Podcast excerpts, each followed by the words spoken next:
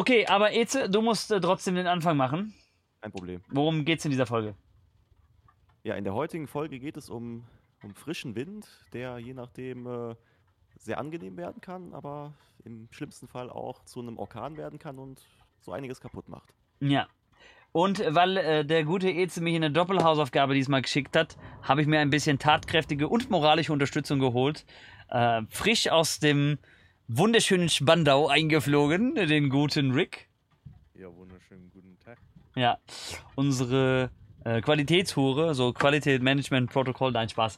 Äh, dadurch, dadurch wird vielleicht äh, die Qualität die, äh, Content dieser Folge ein bisschen angehoben. Wie dem auch sei, natürlich, auch die Klingonen sagten schon, Rache wird am besten kalt serviert. Das heißt, die Retourkutsche für Eze kommt natürlich als kleiner Teaser am Ende der Folge. Schicke ich ihn äh, aus der Komfortzone in zwei Spiele. Richtiger Silberpfeil war das. Genau. Und ansonsten ähm, wünsche ich euch auf jeden Fall viel Spaß. Wenn ihr Resi-Fans seid oder generell auf Reboots steht oder Ableger, dann ist das eure Folge.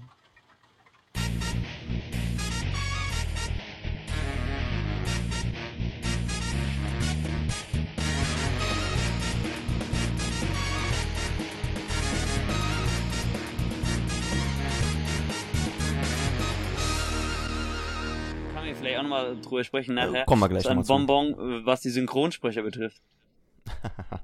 Weil Matt Mercer, Laura Bailey, Roger Craig Smith, Troy Baker, wollt ihr mich verarschen im Original? Ja. Und dann, und dann im Deutschen haben wir auch Sascha Rotermund dabei. Ah, super. Ja. Stimmt, Sascha Rotermund spricht da Leon, ne?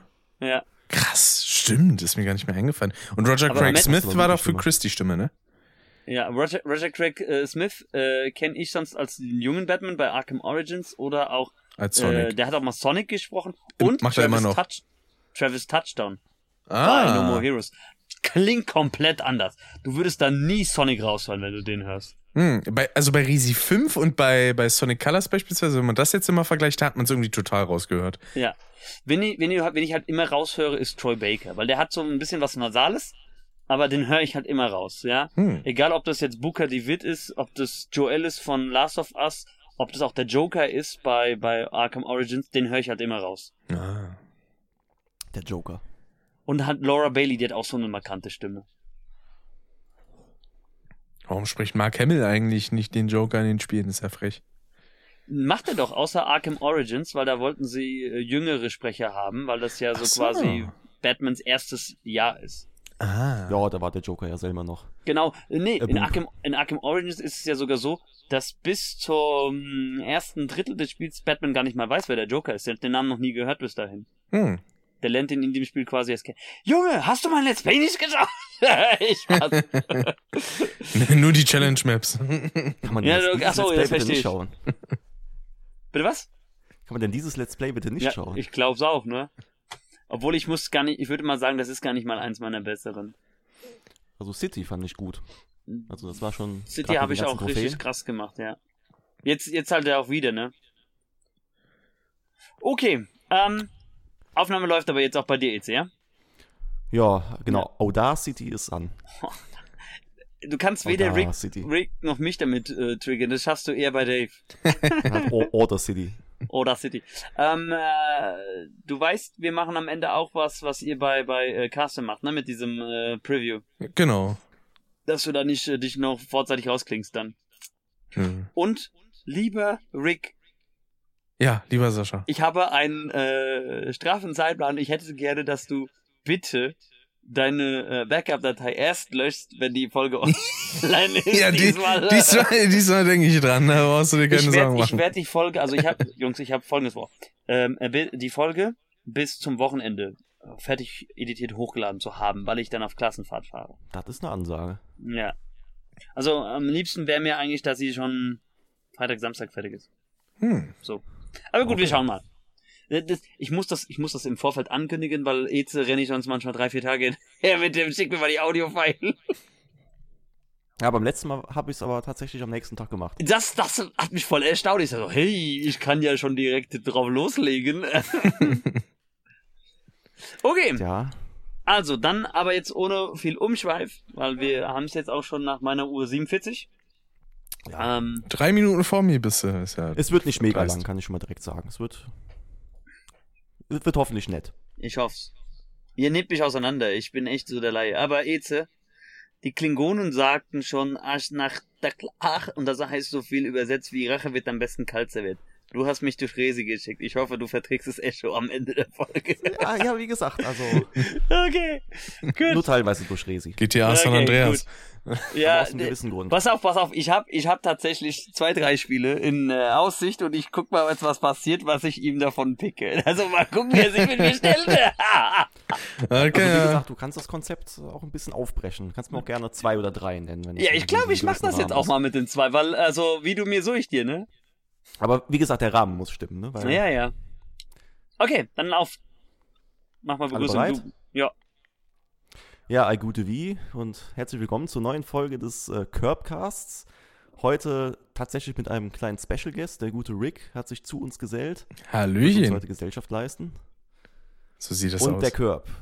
Der hat eine Hausaufgabe von mir bekommen. Das, das klingt wie, äh, und zu uns gesellt hat sich Rick und auch der Curb, ne? So, weißt du, so, das läuft, läuft so das Intro-Credit einer Serie oder dann am Ende steht dann immer äh, Starring und dann um, kommen immer diese, diese besonderen Schauspieler. Special Appearance. And, genau, und Special Appearance and, ne? And Ken und Kirby neunundachtzig. Oh, Ken und Kirby neunundachtzig. Ohne die neunundachtzig. And Sushi Sascha. Sushi, Sascha. Ein Sushi, Sushi Maru. Okay, aber, boah, jetzt, jetzt reicht es aber, ne, also. Ich springe hier gleich aus dem Fenster. Oh, bitte nicht. Ja, der Curb hatte eine Hausaufgabe aufbekommen. Beim letzten Mal hatte ich ja die Aufgabe, mir ein bisschen Lego Star Wars anzuschauen und der gute Curb hatte Resident Evil sechs und sieben, sich das mal ein bisschen näher anzugucken. Und erzähl uns doch mal, was ist dir so aufgefallen? Darf ich, bevor ich loslege, mal eine kleine Frage stellen, weil ihr seid ja so ja. die eingefleischten äh, Veteranen. Nee, hau raus. Ähm, also es ist eher so was, was, was Allgemeines, weil ich habe mir auch versucht, ich habe mir auch ein bisschen äh, so eine Meinung schon versucht, ein bisschen zu bilden. Komplett, komplett allgemein, also viel ja. auch ja, hauptsächlich ja. Gameplay. Ich habe mal eine, meine, meine Frage ist erstmal, wenn ihr die beiden miteinander vergleicht, welches würdet ihr bevorzugen? Ich brauche keine Begründung jetzt. Ich will nur mal wissen, was sagt ihr? Sechs oder sieben ist besser? Sieben. Sieben. Mit ganz weitem Abstand. Ja. Oh. Und ist das auch so, nee, ohne, ohne jetzt ins Detail zu gehen, das machen wir später, mhm. Rick. Ähm, und eine andere Frage habe ich noch. Ist das auch so in etwa der Konsens der, der Resi-Community? Ja, definitiv. Ja. Okay. Ja, absolut. Gut. Könnt ihr euch in etwa denken, warum ich das frage? Weil ich mir dachte, was zum Fick geht dabei Resident Evil? Ich dachte vielleicht eher, du fragst das, weil du den sechsten Teil toll findest, aber hm, naja. Ich fand den sechsten überhaupt, also ich, ich bin überhaupt nicht drauf klargekommen. Ich habe mir, glaube ich, von drei verschiedenen, also ich habe erstmal von, äh, kennt ihr Halloween fünfundvierzig fünfundvierzig? Nee. Ja, klar. Britischer äh, Let's Player. Äh, Dein Pest War. Eine, genau, genau, äh, tatsächlich äh, das Idol von Pest. Ich habe mir bei hm. dem ein bisschen Resi angeschaut und ich habe einfach sechs überhaupt nicht geblickt. Ich musste mir von drei verschiedenen Quellen so eine Summary oder eine Story in a Nutshell anschauen. Das war von äh, ganz geringfügig, so um die sieben Minuten, bis sehr ins Detail, neunzehn Minuten. Hinterher war ich blöder als vorher. Hast du dir auch hier Resident Evil Feststellen angeguckt? Das gibt's auch? Ich kenne das nur von God of War. Doch, gibt es tatsächlich. Okay, ja. muss ich muss ich mal danach holen. Ähm, meine erste Frage ist erstmal, als Resident Evil sechs rauskam, und dann werde ich jetzt gleich ins Detail gehen, was mir so aufgefallen ist, ähm, ist das als Episodenformat erschienen oder war das wirklich so das Endprodukt? Das war so das Endprodukt, ähm, abgesehen von der E D A-Kampagne, ne? Ja, das war das Endprodukt, das war alles schon in-game drin. Das, ich meine auch, dass es dazu keine D L Cs mehr gab. Mhm. Korrigier mich, Rick, wenn ich falsch liege. Äh, wenn dann wahrscheinlich nur so irgendwelche Item-D L Cs oder so. Genau, aber es, also die ganzen Kampagnen, bis auf die A D A-Kampagne, die musste man sich freischalten. War ja, ja, das habe ich verstanden. Du musstest irgendwie drei Szenarien oder so spielen, ne? Zu Beginn musste genau. man sich die freischalten und dann, ich glaube, zum P C-Release war das, da konnte man die auch direkt spielen, theoretisch, wenn man wollte.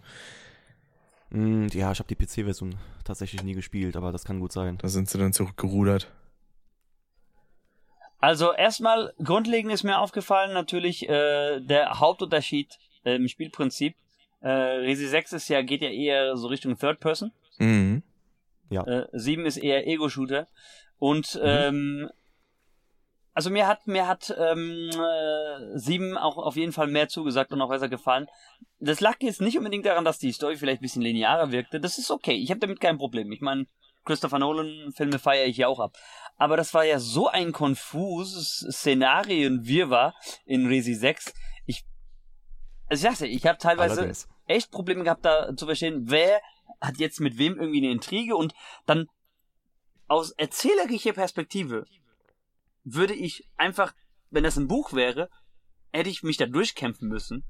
Weil das sind so viele Ass-Pulls, die da durchgeführt werden. So, es ist, äh, heißt es, ja, das ist Ada und die soll uns helfen. Nee, dann ist es doch nicht Ada. Dann steckt da irgendwie eine, wie hieß die drunter, Clara. Und äh, wir wollen äh, eigentlich so eine super Medizin machen. Und äh, dann ist es doch ein Virus. Dann will sie äh, das freisetzen.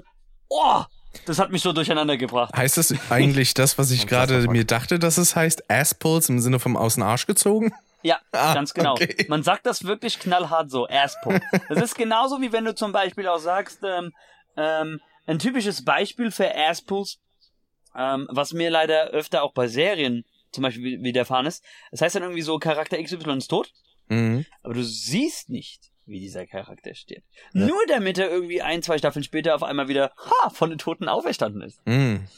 Ja, ich sag nur Jon Snow. So. Ein ähnliches und, Szenario gibt's ja mit Wesker in Teil fünf quasi. Ja, wobei ich glaube, Ach, du meinst was Neo, ich... ne? Ja. Wesker, äh, war ja hier auch irgendwie auf einmal sein, sein Sohn war vorhanden. Genau. Und das wird dann erklärt, ach ja, und deswegen hat er auch Antikörper in sich. Also alles schön voll durcheinander. Ähm, ich fand's sehr, sehr actionlastig, Resi sechs im Vergleich zu sieben. Also ich ach, weiß, ja. dass es, äh, ich glaube, fünf ist auch sehr action- actionlastig. Mhm. Ja, absolut. Aber ich weiß nicht, ob... Also ich könnte mir vorstellen, als äh, loyal... Also wenn ich mich in eure Perspektive hineinversetze, so als loyale Fans dieser Reihe, ne? Ähm, man verzeiht es ja in einer langlebigen Reihe mal so, einmal so einen Bruch gehabt zu haben, wenn aber trotzdem so eine Back to the Roots ist. Aber ich glaube, deswegen könnte ich auch verstehen, deswegen meine Einstiegsfrage, wie der Stand von Resi sechs so in der Community ist, dass er so ein bisschen eher verschrien ist. Ähm, sieben... wirkte dann eher, äh, könnte ich jetzt auch als Fan mir vorstellen, eher so das, was man eigentlich wollte. So ein bisschen Back to the Roots, mehr auf Horror-Elemente. Was ich schön fand bei sieben, ähm, waren auch so ein paar Anspielungen auch an andere Horror-Franchises, ähm, auch auf, von anderen äh, e- Meta-Ebenen. Also zum Beispiel diese, diese Baker-Familie hat mich doch sehr an äh, Texas Chainsaw Massacre, den ersten Teil, den Urteil erinnert. Mhm. Ähm, ja, auch dadurch, dass es ja quasi so, so Hillbillies so ein bisschen sind. Genau, sowas, genau, ne? genau, das mhm. hat nämlich auch noch gepasst. Auch äh, so Sachen äh, finde ich auch immer wieder herrlich, ähm, wenn man so eine äh, Dilemma-Situation gesteckt wird, für welches Ende man sich entscheidet. Wobei, ich habe tatsächlich auch mal geschaut, es ist nur eins der beiden Endings, ist ein Canon, ne? Für Resi acht dann, für die Verbindung. Ich habe tatsächlich, ich habe es nur einmal durchgespielt. Ach so. Also ich glaube, ich glaube, äh, sieben könnte ich mir echt vorstellen, auch auf jeden Fall mal zu Let's Playen. Hm. Ähm, ich bin nicht so ins Detail gegangen bei der Story, ich wollte mich nicht spoilern, weil ich das dachte, ist, nee, nee, wenn das, das, ist noch nicht so wenn das jetzt, wenn das jetzt ein äh, so wirklich schönes Horrorspiel ist, das wäre auch echt mal wieder was, um so ein Horror-Let's Play zu machen, wo ich mich halt wirklich wieder einschreibe wie ein Kleinkind. ähm, ich find's gut, das habe ich auch noch ähm, mir angeschaut. Ähm, ähm, es ist so ein Hybrid gewesen bei sieben zwischen äh, automatischem Speichern und Speicherpunkten anlaufen. Das war, glaube ich, bei den alten Teilen so. Ja. Mhm. Ähm, dann Quicktime-Events gibt's gar nicht. Ich bin keiner, der gegen Quicktime-Events ist, wenn ich sie schon. gescheit eingesetzt sind, so wie bei God of War. Aber ich, ich finde, sie. ja, ich weiß, dass du die hast, aber ich finde, die haben in einem Horrorspiel nichts verloren. Quicktime-Events. Die Sache ist ja auch, man kann an beiden Spielen sehen, in was für einer Zeit die verhaftet sind. Weil mhm. Resi sechs hat ja wirklich dieses Action-Spektakel so auf die Spitze getrieben, mhm. äh, was er denn mit Resi vier recht dezent angefangen hat. Dann Resi fünf war an sich ein guter Action-Shooter, aber jetzt nicht unbedingt das dolle Resi. Plus dann noch mit ein paar äh, rassistischen Scheiß drin, bei diesen ganzen Ureinwohnern und so. Das ist ja. ein bisschen schwierig heutzutage. Ähm, mhm. Und Resi sechs war halt mit diesen Szenarien, das waren ja vier Szenarien mit sieben Charakteren. Und man mhm. sich denkt, allein das ist ja schon komplett überladen. Als ich damals das gesehen hatte, zweitausendzwölf, da dachte ich noch so, ach, das Szenario mit Leon und Helena, das sieht ja noch ganz cool aus, so mit den Zombies auf diesem Campus. Und mhm. je weiter man da durchgegangen ist, durch die ganzen Szenarien, wurde das immer mehr zu Call of Duty in Third Person. Also ein bisschen, ja. so ein bisschen Gears of War mäßig. Spätestens bei Chris. Ja, damit wären wir bei dem Song of the Episode. Für heute habe ich mir ein bisschen schwer getan, weil ich wollte versuchen, einen Brückenschlag zu machen aus ähm, Horrorbereich und Neuanfänge, neue Ausrichtung. Deswegen habe ich mal ein bisschen gekramt, bin ähm, circa siebzehn Jahre zurückgegangen, ins Jahr zweitausendsechs, zur Band Raise Hell. So ein bisschen Groove-lastig, bisschen Thrash-Metal ist die Band ausgelegt, hat tatsächlich in ihren Anfangstagen aber auch härtere Klangelemente drin gehabt. Und ich bin deswegen ins Jahr zweitausendsechs zurückgegangen für ihr Album City of the Damned, weil es auch gut so ein bisschen atmosphärisch, auch von der Thematik her, auch zu Resident Evil passt. Und hier nehmen wir dementsprechend den Song Reaper's Calling. Und äh, ich will mal nicht so viel davon verraten, aber ihr solltet euch mal die Lyrics anschauen, warum ich der Meinung bin, die passen perfekt zu einem Horror-Franchise, was äh, immer versucht hat, einen Brückenschlag zwischen Action und Gruselfaktor herzustellen. Und damit geht es weiter mit dieser Folge. Ich hätte ja, also im, im Vergleich bei der Spiel auch so das Gefühl, äh, das will gerne Horror sein, aber äh, weiß es nicht, ob es äh, das durchziehen will und macht dann doch lieber einen so auf Action.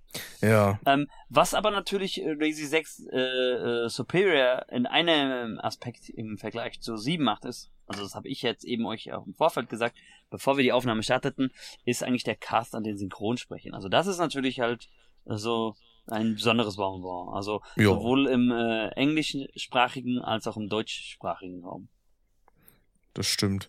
Und dazu kommt dann halt als Gegenentwurf Teil sieben, der zu einer Zeit rauskam, wo so Sachen wie Outlast, äh, P T mhm. war da noch einigermaßen frisch, äh, als die Kitchen-Demo damals angekündigt wurde. Also ähm, es ist halt auch ein bisschen dieser Zeit verhaftet und man hat ja bei Teil sechs noch irgendwie so gedacht, ja vielleicht, wenn die nummerierten Sachen jetzt einfach so in Anführungszeichen Trendspiele, dass man halt da nach diesen Gaming-Trends geht, im Sinne von bei sechs war es dann noch Action, bei äh, sieben dann eher so dieser First-Person-Survival-Horror und sowas, ähm, beziehungsweise ist ja stellenweise weniger Horror als Terror. Mhm. Ähm, und ja, aber es war auch für die Fan-Community echt ein riesiges Aufatmen, als das dann kam. Ich habe mal, weil du das gerade angesprochen hast, mal grob überflogen, äh, was denn eigentlich so in demselben Jahr, also fast schon parallel, zu Resi sechs so rauskam. Und das liest du halt auch wirklich wie fast eine komplett reine äh, Action-Extravaganza. Also es waren sehr viele Shooter dabei, sehr viele Sachen, die auch so Richtung Zweite oder potenziell Dritten Weltkriegs auch gingen. Mhm. Oder Over-the-Top-Nonsense, wie zum Beispiel Lollipop Chainsaw kam in dem Jahr raus. Ähm, äh, dann, ja gut, eine, eine Besonderheit ähm, war Hitman Absolution, aber gut, aber das hier, dann äh, hatte, glaube ich, so Call of Duty auch so seinen zweiten Frühling gehabt. Das sehe ich ja auch gerade so von dem, was da released wurde. Ja, Jahr. Mit Black Ops zwei und sowas. The ja. Darkness zwei ist ja auch so, so diese Kombination aus Horror und Shooter und Action. Ja, genau. Ja. Also man sieht's, man sieht's halt. Und ich meine, bei den bei den äh, Nominierungen für Game of the Year war ja unter anderem Far Cry drei dabei. Also klar, die Richtung ging halt voll auf die Fresse. Mhm. Spec Ops The Line, Hammer-Spiel, ja, von der von der Philosophie her auch, kam auch in demselben Jahr raus. Also man man merkt es dem halt auch schon an. Das ist ja auch so ein typischer äh, Third-Person-Deckungsshooter. Und äh, ja, ähm, äh, ist halt irgendwie so ein typischer Zeitgeist-Produkt. Ja, definitiv. Ja, das war so das Ende der. Das ist die siebte gewesen, ne? P S drei und dreihundertsechzig. Ja. Siebte Konsolen, genau. Irgendwie, alle Entwickler waren irgendwie so ein bisschen am Verzweifeln. Irgendwie die Produktionskosten sind in die Höhe gestellt. Irgendwie das Budget ist immer größer geworden. Und die meinten irgendwie, ja, okay, was verkauft sich denn am besten? Ja, Shooter. Dann mhm. ballern wir halt alles in Inszenierung und äh, Michael Bay-Explosionen. Und das funktionierte am Ende des Tages. Und ja, es war eine, es war eine komische Zeit irgendwie. Ja. Man wusste nicht so, wo geht die Reise hin? Es wird alles nur noch irgendwie stumpf und hm. Komisch. Darf ich noch eine Frage stellen an äh, gefleischte Fans? Leitender Entwickler war auch ein anderer bei sechs als er bei sieben, oder? Oder hat sich da nichts in der Riege äh, getan zwischen den beiden Spielen? Das ist eine, das ist eine gute Frage. Das dürfte also, wer anders gewesen ja schon, sein, meine ich. Schon lange raus. Ja, ja, ich sehe ich seh hier bei, Le- also bei sieben sehe ich leitender Entwickler, wenn ich jetzt zum Beispiel Wikipedia aufrufe, da steht äh, Koshi Nakanishini und Hoiruchi Keisuke, aber bei sechs steht jetzt zum Beispiel nichts dabei. So vom. Ich gucke mal. gucken. Habe ich denn deine Hausaufgabe ansonsten soweit schon komplett erfüllt oder fehlt dir noch was, Eze?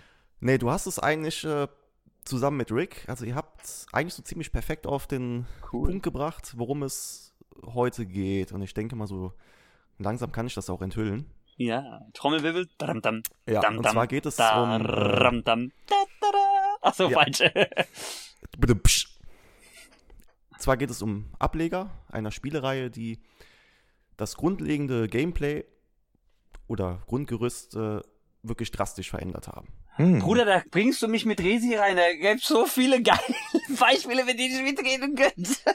Aber Resi ist... Ich war Spaß, Eze. Ich war Spaß. So ein geiles Beispiel, fand Nein, ich. Nein, Eze, Eze, das war Spaß. Ich meine, wir haben jetzt nicht umsonst das Format, wir haben nicht umsonst das Format umgestellt, damit der andere sich ja mal mit ein bisschen ähm, was auseinandersetzt, was außerhalb seiner Comfortzone liegt. Das ist alles okay. Ich ja. mache nur Spaß. Also nimm das nee. jetzt nicht so persönlich. Um Gottes Willen, habe ich noch nicht so aufgefasst. Heute, heute Abend heult er sich ins Kissen. Ah, Mami, nein. Genau. Es geht um Neuausrichtungen von Spieleserien. Oh, jetzt ist mhm. gerade mein Bildschirmschoner angegangen. Das heißt, äh, du langweiligst sogar deinen P C, dass er sich von dir verabschiedet. Scheinbar. Ja, dann wäre er wär komplett auf Langweilig. Boah, scheiße, ich griff hier gerade. Hard Reset. Okay, ja, genau. Also, erzählt doch einfach mal, wie, erstmal so als leitende Frage, wie steht ihr beide denn grundsätzlich äh, kompletten Neustarts oder harten Veränderungen gegenüber? Macht das Sinn? Da möchte ja, ich, muss es teilweise sogar sein. Mhm. Da möchte ich kurz was fragen. Äh, mhm. Möchtest du das eher so im Sinne sehen von einer Art Soft-Reboot, wo dann vielleicht doch die Story ein bisschen neu erzählt wird oder einfach nur, wo das äh, Grundprinzip, das Grundgerüst des äh, Spielens nur verändert wird? Also ich sag mal so, also Soft Reboot, da dachte ich jetzt in erster Linie an äh, zum Beispiel Modern Warfare, Call mhm. of Duty. Also ja klar, die Story ist, ist eine andere Zeitlinie und so, aber es ist ja, also, ist es ein Call of Duty? Das ist für mich jetzt, mhm. ja. Also aber du sagst trotzdem schon, also so Richtung, okay, äh, wir, wir nehmen eigentlich so ein äh, etabliertes System und bauen es ein bisschen um oder verändern es eigentlich so grundlegend quasi. Also schon, dass man so sagen kann, ach krass, das haben die jetzt aus der Reihe gemacht, so kenne ich das aber nicht mehr. Mhm, so Richtung m-m. God of War zwanzig achtzehn oder... Hör doch auf, warum nimmst du denn das Beispiel, was ich im Kopf hatte? Oder Tomb Raider zwanzig dreizehn. Warum nimmst Sehr du das zweite Beispiel, was ich im Kopf hatte? Also ich habe auch ein paar Beispiele, keine Sorge. Aber wir können das ja gerne auch gleich abwechseln, dass jeder so eins raushaut. Ja. Aber ja, erstmal so allgemein. Ich steige aus, komm, ihr macht den Podcast alleine weiter, Rick. Äh, klaut mir hier den Spaß. Ich habe gehofft, dass er das tut. Nein, ist okay, weißt du was? Wird dann der Crashcast. Ist immer fair. Er ist ja, er ist ja auch äh, hier unser Gast. Bitteschön, Rick, dann darfst du mal loslegen. Ich habe noch ein ja. viel cooleres Beispiel. Okay. Also für mich cool, weil ich weiß, dass ihr beide die Reihe nicht gespielt habt, so in dem Sinn wie ich. Mhm. Ja, das, das ist ja schön, dass so jeder seine, seine eigenen mhm. Perlen hat. Ich finde, es kommt halt immer drauf an. Also ähm, beispielsweise bei God of War, äh, da ist es ja so, ich habe sowohl die ersten Teile als auch die späteren noch nicht so wirklich gespielt. Und dementsprechend ist es so, ja, es gibt jetzt das eine, dann gibt es noch das andere, nice. Ähm, ich weiß gar nicht, ob ich da so einen direkten Vergleich per se hätte. So von Sachen, die ich selber in der Hinsicht gespielt habe. Zitat von vorhin. Guckst du meine Let's Play? So, Tomb Raider passt da eigentlich wunderbar. Ähm, weil beispielsweise jemand, äh, den, den Sascha und ich ganz gut kennen, der gute Julian, ähm, der ist beispielsweise Riesenfan der ersten Tomb Raider-Teile. So, und die sind ja... Wenn Dave jetzt hier wäre, der hätte dir schon längst auf die Finger gehauen, weil du das B so aussprichst, ne? Tomb Raider, ne? Das ist doch... Hör doch auf! Ich glaube, der so, Tomb Tricks mittlerweile. Den, ich merke mir jetzt einfach den Timecode. Oder ich schreibe ihn mir auf, weil ich muss jetzt für die Zensuren setzen.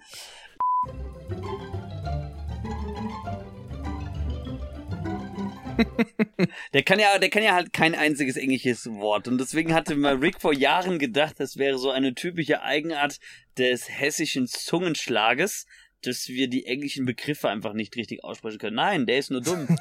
So, was die englische Aussprache betrifft. Er sagt ja auch immer Sonic. Ja, das ist, finde ich aber auch Sonic. Irgendwie herrlich. So. Das ist okay, aber bei Tomb Raider, da rollst du mir die äh, Fußnägel hoch. Tomb Raider. Tomb Raider. Heißt jetzt Twix. Er sagt auch bestimmt immer Lara Croft. La- ja. Lara Kraft. Kraft. Lara, La- nee, warte mal. Croft, nee, ist ja kein englisches Wort, aber gut. Lara Kraft. Ja, jedenfalls, äh, der, der Julian ist halt Riesenfan von den, von den ersten Tomb Raider-Teilen und dann mhm. bei den Reboots fängt's beispielsweise ihn an zu langweilen, weil es quasi einfach nur Uncharted-Nachmache in schlechter ist, so seines Erachtens nach. Ähm, mhm. Was eine Ansicht ist, die kann ich irgendwie ein bisschen nachvollziehen, weil man denkt sich, ja, es gibt Uncharted schon, warum jetzt denn nochmal? Quasi bloß mit einem anderen Charakter. Mhm. Ähm, und mh, ja, also ich kann zum Teil verstehen, wo seine Argumentation herkommt, beziehungsweise auch der Vergleich. Mhm. Ähm, ich kann es zum Teil nachvollziehen, zum Teil aber noch nicht, weil zum Beispiel im Gegensatz zu Uncharted wurden leider die äh, Tomb Raider-Teile wieder mit dem Reboot mit fortlaufenderer Fortsetzung schlechter. Mhm. Muss ich leider so sagen. Ich fand den letzten nicht gut. Shadow war das, ne? Genau. Ja, aber ich hm, muss okay. sagen, dass mir das Schleichen in dem Tomb Raider-Teil besser gefällt als bei Uncharted. Also der Nathan auch im vierten Teil bewegt sich so hakelig. Hm. Müsste ich, ich, müsste ich eigentlich mal spielen. Okay. Weil an sich ja, habe ich, hab ich alle vier. Vergleich leider nicht. Obwohl ich den vierten Teil super gerne gespielt habe von Ich finde den vierten Uncharted auch vier. Super. Das ist Meckern auf hohem Niveau. Ich finde den vierten auch super, aber ich finde halt ähm, also wenn ich mir so direkt vergleiche, wie die beiden wie die Stealth-Steuerung äh, ist, weil ich bin ja immer so einer, der will ja dann extra die Herausforderung Pazifist, Stealth, was auch immer, mm, wenn es ja. geht, in so Spielen. Ähm, ich finde, da ging das bei Lara so ein bisschen flüssiger von der Hand. Ja, also beide Teile gut, also beide beide Spiel-Franchises gut. Ich kann das, wie gesagt, zum Teil verstehen. Es gibt halt aber ein paar Sachen, da macht es Tomb Raider besser. Mhm. Aber apropos Uncharted vier, ich habe das vor einiger Zeit mal auf der P S fünf versucht und zumindest diese Anfangsszene da auf dem Meer ist ja komplett verbuggt. So was da alles an Grafikglitches und so auftaucht, das ist ja ungeheuerlich. Okay. Ich wollte das irgendwann nochmal noch mal durchspielen, weil das eigentlich ein geiles Game war. Ja, aber so auf der P S fünf haben sie es irgendwie noch nicht ganz ordentlich hingekriegt. Ich weiß nicht, woran es liegt. Vielleicht haben sie es auch mittlerweile geupdatet. Müsste ich mal nachschauen, weil an sich habe ich es ja da. Äh, aber da habe ich so diese erste Szene gespielt, dachte so, was denn da los? Nee, so spiele ich das jetzt aber nicht weiter. Hm, okay. ähm, und was man dazu noch sagen kann zu den Soft-Reboots ist, also für viele wird sich das wahrscheinlich auch einfach anfühlen, als würde man ihnen was wegnehmen, wenn man halt so das, die, die Spielart und Weise so umwirft. Deswegen finde ich ja, hat das Resident Evil recht elegant gemacht, dass man da sagt, okay, wir haben jetzt die neuen Ableger mit sieben und acht, die in dieser Ego-Perspektive spielen. Gut, jetzt im Falle von acht mit dem D L C und dem extra Third-Person-Modus nochmal was anderes. Ähm, aber dass man dann sagt, okay, dann haben wir noch die Remakes, die aber denn den Stil von vier bis sechs quasi haben, von der Art, wie man sich bewegt und so und den ganzen Third-Person-Kram.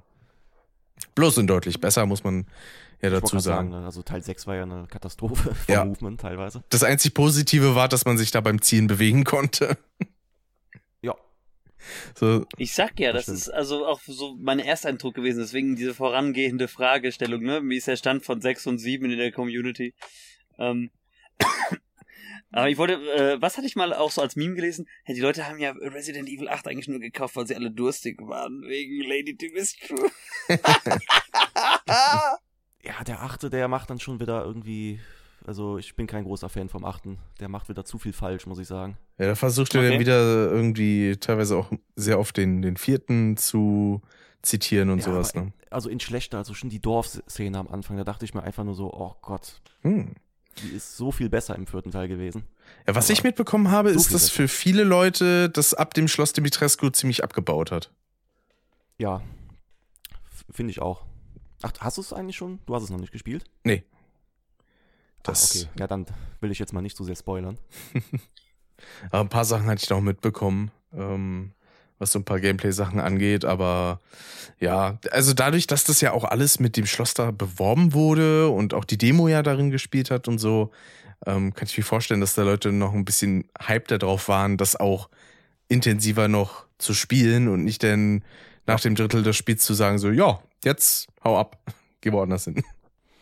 Ja, das Marketing war, ich will jetzt nicht sagen irreführend, aber äh, es ist dann doch ein bisschen anders ge- geworden, das Spiel ab der Hälfte, würde ich so sagen. Ja, das stimmt wohl. Wenn ich jetzt hergehe und sage, äh, ich habe mit acht wieder nichts zu tun, weiß ich schon, was meine nächste Hausaufgabe von E Z sein wird, die er mir dann in der Juni-Ausgabe servieren wird. Ja. Ja, danke. Jetzt habe ich schon ein Thema. Oh, hör doch auf! Ja, okay. Dann, hast du noch was, Rick? Nö, das wäre soweit dann alles. Der gute Curve. Ja, ich äh, greife mal God of War auf, weil er gesagt hat, das ist äh, auch sowas, was ihm so mhm. im Sinne kommt. Und das Schöne ist, äh, nimmt da natürlich als erstes mal die beste Idee, die ich, also dieses eigentliche Thema erfuhr, hatte, im Sinn. Ähm, und sagt dann, ja, ich habe aber weder den ersten, die Vorgänger noch die, die anderen gespielt. Ne? Das ist total super. Also, ähm, was ich jetzt erzähle, Stand jetzt dieser Aufnahme habe ich bisher aus Zeitgründen, aus Kapazitätsgründen aber auch vom Kanal her God of War Ragnarök bisher nur angezockt. Und zwar nur mhm. die erste Stunde. Das heißt, irgendwann, wahrscheinlich aber erst in der zweiten Jahreshälfte, werde ich es offiziell mal fortführen. Und äh, werde mir wahrscheinlich dann irgendwann nochmal eine komplette abschließende Meinung dazu bilden. Aber ich habe natürlich mitbekommen, auch auf einem hohen Niveau war das, kam auch gut an den Vorgänger heran, hat ähm, auch viele Sachen besser teilweise gemacht. Schlechter habe ich jetzt noch nicht so verfolgt, weil einfach aus Angstgründen, ich spoiler mich halt voll rein. Weil ich bin halt wirklich jemand, der auch ein bisschen allergisch auf Spoiler reagiert, im Gegensatz zu Rick. Und Ähm, also wenn ich jetzt mal aber äh, God of War The Soft Reboot aus zwanzig achtzehn mit der vorherigen Reihe vergleiche, macht das sehr viel richtig, sehr viel gut, toll. Also für mich auch wirklich eines der besten Spiele, die in diesem Jahr da rauskamen, als das äh, released wurde. Ich weiß noch, wie Hat sich Leute sogar über die Nippel von Kratos gefreut haben. Ja, natürlich. äh, über Nippel freut man sich immer. Über Nippel hat man sich schon bei George Clooney als Batman gefreut, als einziges Highlight. Über Nippel hat man sich im One-Piece-Anime gefreut, als Frankie die ausgepackt hat. Also über Nippel wird sich immer gefreut. Wir sind in einer Nippelgesellschaft. äh, ich meine, wir können es doch mal auf eine Spitze treiben, damit die Querverbindung auch wieder zu unserem Film-Podcast machen, den ich übrigens jetzt schon ein paar Mal erwähnt habe. Also, wenn es euch interessiert. Schaut ihn. Äh, ähm, äh, Werbeunterbrechung von unserem Sponsor. Genau. An dieser Stelle sei doch mal erwähnt, Äh, BäckchenBrothers, ähm, wahrscheinlich kurz vor oder auch zeitgleich mit dieser Folge wird die dritte Folge, die offiziell aber eigentlich jetzt zweite Folge, weil wir hatten eine Intro-Folge, äh, von BäckchenBrothers online gegangen sein. Kommt am Freitag, genau. Und äh, es beschäftigt sich mit Parasite, unter anderem, aber auch nochmal ein bisschen über den Mario Brothers Film und ich reiß noch kurz ein bisschen Guardians of the Galaxy drei an, aber spoilerfrei. Richtig. Das letzte. Ach, cool. Die anderen beiden Sachen sind leider mit Spoilern, aber Guardians ist äh, spoilerfrei. Und äh, was ich auf jeden Fall sagen wollte, ähm, mit meiner großen Ausführung, also ich bin wie gesagt ein, jemand, der ein bisschen allergisch auf Spoiler reagiert. Um, deswegen habe ich Ragnarök ein bisschen vermieden. Ähm, und zum Thema Nippeln auch noch ein letzter Punkt und dann komme ich zum eigentlichen Thema zurück.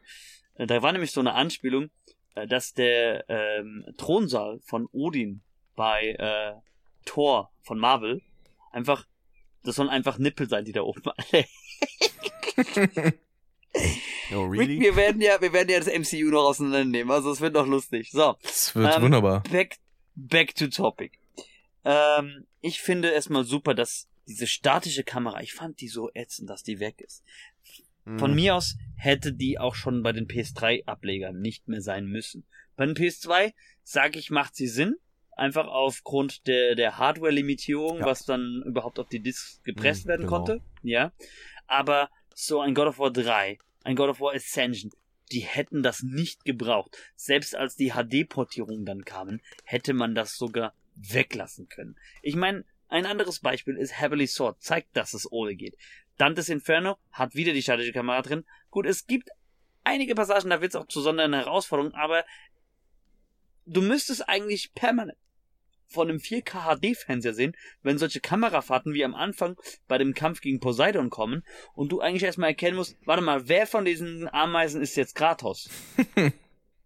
Weißt du, was ich meine? Eze, diese Szenario am Anfang, wo dann äh, Poseidon diese halbe Landmassen da verschiebt und man hängt dann von unten so dran und muss ein paar Gegner ja, wegschlagen. Das war gameplaymäßig ja? nicht so also, geil, aber cineastisch, also das, das sah schon... Cineastisch sind die God of War Spielen, sind die God of War Spiele immer gut gewesen, selbst die äh, für die P S P rauskamen. Ja, das war und ja auch eine PlayStation zwei Grafik, ne? Richtig. Aber auch hier wurde äh, schon, also ein hoher Maßstab gesetzt. Cory Balrog ist auch ein Meister seines Fachs, was das Erzählerische betrifft. Ja, der ist schon krass, der Typ. Es ist eine Lobeshymne, beide äh, Versionen, egal ob alte als auch neue, an die jeweilige Mythologie, in der es spielt. Was mir aber jetzt zu dem Punkt bringt, ist, warum ich trotzdem finde, dass das Reboot sehr willkommen war. Nicht nur die Kamerafahrt. Es wurde eigentlich grundlegend das, das äh, Gameplay überarbeitet, die Steuerung.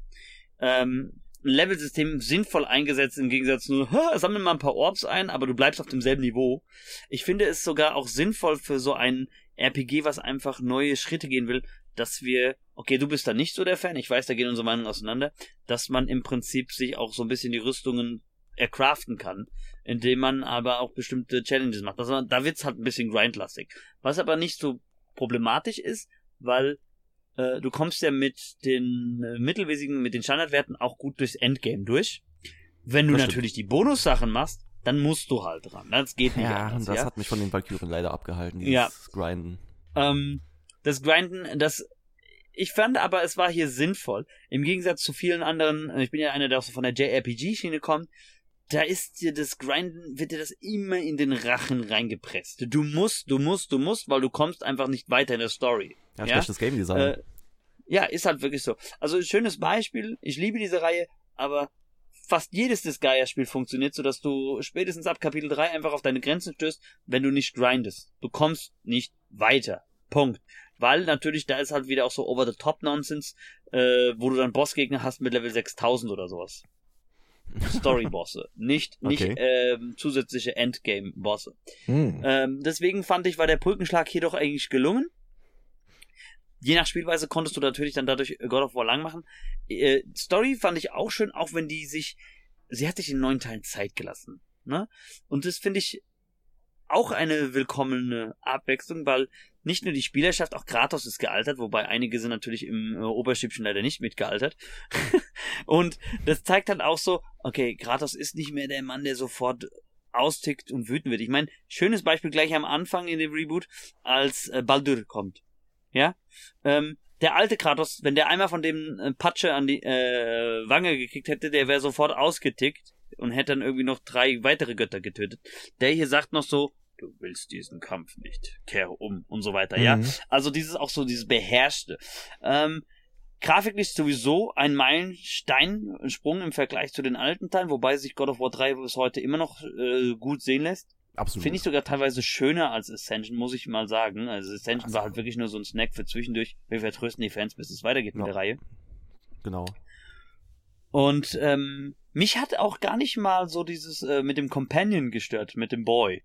Weil es gibt ja viele Spiele, also ich habe das Gefühl, äh, seit The Last of Us eins, korrigiert mich, wenn ich falsch liege, sind Companion erst besser und erträglicher geworden. Ja, bis dahin ist, waren die immer so kann nervig. Man so sagen. Hm? Waren die immer so nervig. Insbesondere, also Legend of Zelda ist also ein schöner Vorreiter, wie Companion nicht funktionieren sollten. Ich glaube, den Vogel abgeschossen hat Ashley früher in Resi vier. Im Alter. Ja. Okay, dazu kann ich ja nicht die neue, sagen. Auf gar keinen Fall, aber die alte. Ja, halt. Ja also okay. vom, vom Wesen her auf jeden Fall. Ja. Wisst ihr, wisst ihr, wo mich Companion eigentlich auch nervt und das ist eigentlich so ein Core-Element und man hat so lange Jahre drauf gewartet und ich finde das Spiel zwar nicht schlecht, das ist auch wieder Meckern auf hohem Niveau, aber in The Last Guardian hat es mich auch einfach tierisch genervt, dieses Kackvieh, weil es einfach nur Mist gemacht hat teilweise. Hm. Hm, okay, das habe ich noch nie gespielt. Okay, äh, ist immer so ein bisschen besonderes äh, Spiel. Äh, ansonsten, also ich bin eigentlich hellens begeistert, immer noch bis heute von äh, dem God of War Reboot. Das ist für mich so ein Paradebeispiel, wie ein Soft Reboot sein sollte. Es gibt ein paar Sachen, die müssen so nicht sein. Also auch so ein bisschen das forcierte Leveling. Wenn man schon sagt, Grinding ist optional für Endgame, dann muss ich nicht unbedingt äh, so ein Power-Scaling mit allen Gegnern haben. Wenn ich das haben will, spiele ich halt Assassin's Creed. Was übrigens auch ein Beispiel ist für Soft-Reboots und äh, das äh, Verändern. Mhm. Ja. Äh, übrigens, an dieser Stelle sei gesagt, Eze und ich haben auch schon in der Vergangenheit in einigen der Curbcast-Folgen ausführlich über sowohl Open World als auch Ubisoft-Spiele gespielt. Wir werden wahrscheinlich irgendwann nochmal Assassin's Creed aufgreifen, ja. wenn Mirage draußen ist. Die spielbare ja. Zwiebel. Die spielbare Zwiebel, genau. Ja. Der Running Gag, der, der von da kam. Ähm, ich bin gleich fertig mit God of War und dann mache ich einfach eine Kurzfassung von anderen äh, Soft-Reboots. Ja, ich würde dann meins auf jeden Fall, weil wir machen ja im Uhrzeigersinn. Weil genau, weil weil ich merke gerade, äh, ich habe schon ganz schön viel jetzt geredet. Ich bin halt so gerade jetzt im Flow. Jetzt hast du es gemerkt, ne? Bei Resi habe ich mich doch ein bisschen zurück, bei Resi habe ich mich noch ein bisschen zurückgenommen, aber jetzt geht's los, ne? Nee, also, ja, also, ich finde das ja gut, jeder hat so seine Reihe dann und ist dann so ein bisschen, es läuft da warm. Also, bisschen on top. Ähm, Ich bin auch großer Hack-and-Slay-Fan, aber ich fand, es war halt auch hier gut überarbeitet, also mit Kombis, mit Kombinieren, mit den Waffen. Klar, ähm, einen Kritikpunkt kann man sagen, ja, man, die, die, die Blades of Olympus kamen erst sehr spät, in, äh, spät ins Spiel. Ähm, dafür hat man sie halt bei Ragnarök sofort.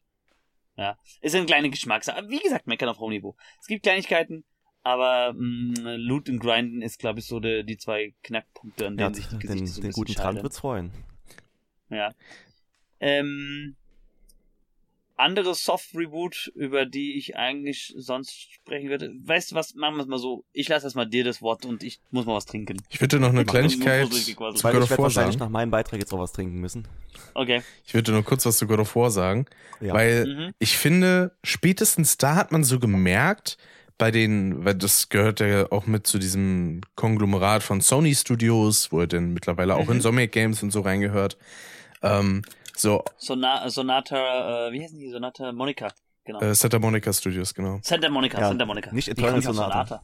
Genau, und ähm, auf der einen Seite sind diese ganzen Sony Studio Games mega polished und kommen mhm. eigentlich nicht wie viele andere Games heutzutage leider äh, teilweise mit derben Bugs irgendwie aus. Ähm, das stimmt. Dafür sind sie aber auch in ihrer in ihrem Gameplay sehr glatt gebügelt. Alles rutscht so ineinander über. Ähm, egal, ob es jetzt auch sowas ist wie Uncharted beispielsweise, würde ich da auch mit reinzählen. Ähm, auch Spider-Man so ein bisschen, was sich organisch ganz gut anfühlt, aber gleichzeitig auch so dieses Arcadige an manchen Stellen vermissen lässt. Dass man mal mhm. so, so zackige Bewegungen irgendwie hat, die einfach so sind, weil sie gut funktionieren und sich gut ins Gameplay einfügen und dass man dann eher in so ein Animationsphasengetue reinkommt, so von wegen, ja, warte mal, da kannst du jetzt nicht direkt nochmal was schmeißen, weil die Animation muss erstmal ablaufen. Ähm, und das ist so eine Sache, die hat dann God of War zwanzig achtzehn nochmal ein bisschen stärker eingeläutet oder, oder weitergeführt, finde ich. Ähm, und je nachdem, was einem dann natürlich eher liegt, äh, kann man dann natürlich auch für sich selbst entscheiden, ob es was Gutes oder was Schlechtes ist. Da ich persönlich jetzt eher ein Fan von so arcadigen und sehr, sehr, ja, mechanikgeleiteten Spielen bin, finde ich das denn eher besser als halt so storylastigere und dann halt eher cineastische Games. Das sind dann meistens nicht so meine Fälle, aber ne, jedem wie er möchte. Du hast, ich finde, du hast einen guten Punkt genannt, weil ich hatte den letztens von einem YouTuber, also Speckobst heißt der. Ich ah, gute, ja, Videos. Genau. Von ihm habe ich das ich auch. Finde, einige Leute haben die geilsten Internet-Pseudonyme, ich schwör's dir. Der gute Mann hatte letztens auch irgendwie gesagt, dass Sony so mit ihrem, ja, mit ihren Prestige-Spielen, sage ich mal, wo alles wirklich äh, absolut clean und glatt gebügelt ist, so ein bisschen Gefahr läuft, dass sie sich da so ein bisschen verrennen, so nach dem Motto, ja, wenn wir jetzt Spiele auf unserer Plattform haben, die vielleicht sich ein bisschen was trauen und vielleicht nicht so ganz perfekt sind, dass wir denen irgendwie keine Chance geben und dies, ja, die Sony-Plattform dann so ein bisschen zu so einer, ja, Prestige-Konsole verkommen, wo wirklich alles stimmen muss und alles irgendwie immer gleicher wird und ja, kein darf Mut zur kurz, Nische herrscht. Darf ich kurz einhaken? Ja. Weil das äh, ist nämlich dann auch später mal eine Überleitung für einen anderen Soft-Reboot-Titel, über den ich gerne sprechen möchte. Ähm, ich gebe euch recht, das ist halt wirklich auch das Problem bei vielen Sony-exklusiven Studios, aber ich kenne gerade ein Beispiel eines Studios, was nicht exklusiv für eine Konsole arbeitet, also es kommt immer Multiplattform raus. Und das gehört eigentlich zum weiteren Sinne zu Warner Brothers. Und ähm, bei denen ist es aber wirklich so, dass die letzten Spiele auch ziemlich, ziemlich allglatt waren. Und nur für das Matchmaking, also nur für den Online-Part, wo es dann in Multiplayer überging, musste nur ein bisschen was angepasst werden. Aber ansonsten waren diese Spiele auch so glatt. Und das ist NetherRealm Studios. Ach hier, Mortal Kombat, ne? Unter anderem, hm. genau. Die machen auch Injustice, ja. aber ähm, äh, sehr clean Mortal Kombat ist... Mortal Kombat ist für mich mhm. jetzt auch gerade halt ab dem, äh, den neueren Beispielen auch sowas, wo man auch sagen kann, und die sind auch was sehr, sehr glatt. Also irgendwann wird es dann schwierig für Seitenansteiger. Ja, ja, aber gut. Prestigelastig, wie die das so jetzt, vermarkten. Jetzt wisst, ihr, jetzt wisst ihr, worum ich auch noch gleich nochmal kurz reden will mit Soft Reboot ah, okay. und Ableger. Gut. Und ja, auch auch auch innerhalb von von äh, Beat'em Up Spielen, also ist ja, eigentlich heißt es ja äh, Fighting Games. Ne? Richtig. Ähm, gibt es ja auch Möglichkeiten, sogar das Gameplay zu überarbeiten, zu verändern. Also auch wenn es zwar immer noch darum geht, dem anderen möglichst äh, vor dir selbst äh, einen auf, äh, drauf zu geben und ihn K O zu hauen, da kann man auch einige Sachen ändern. Ja, das stimmt. Das stimmt. Bleibt zwar halt aufgrund des Genres ein bisschen limitierter, im äh, kleineren Rahmen, jetzt im Vergleich zu so einem Sprung wie äh, God of War, aber äh, wie gesagt, da komme ich äh, dann jetzt demnächst zu. Ja, es hat viel eine Steuerungshaptik einfach, was man da dann entsprechend anpassen kann. Auf jeden Fall auch, auf jeden Fall auch. Aber es gibt auch eine Möglichkeit, wo man, äh, machen wir dann gleich, aber jo. Jetzt wollte Eze nämlich mal. Ja, ich werde jetzt nämlich mal, ein, äh, ist jetzt kein Reboot, aber es ist schon eine schon eine recht krasse Neuausrichtung, die... Disgaea vier. Nein, Spaß. Das war übrigens auch eine Änderung im Vergleich zu den anderen. G T A zwei zu drei. Oha. San, San Andreas zu vier.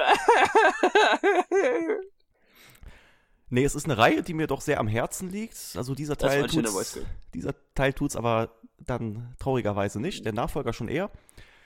Ähm, es geht um ja, der Sprung von Splinter Cell Double Agent. Was jetzt auch nur oh, ein okayes Spiel war.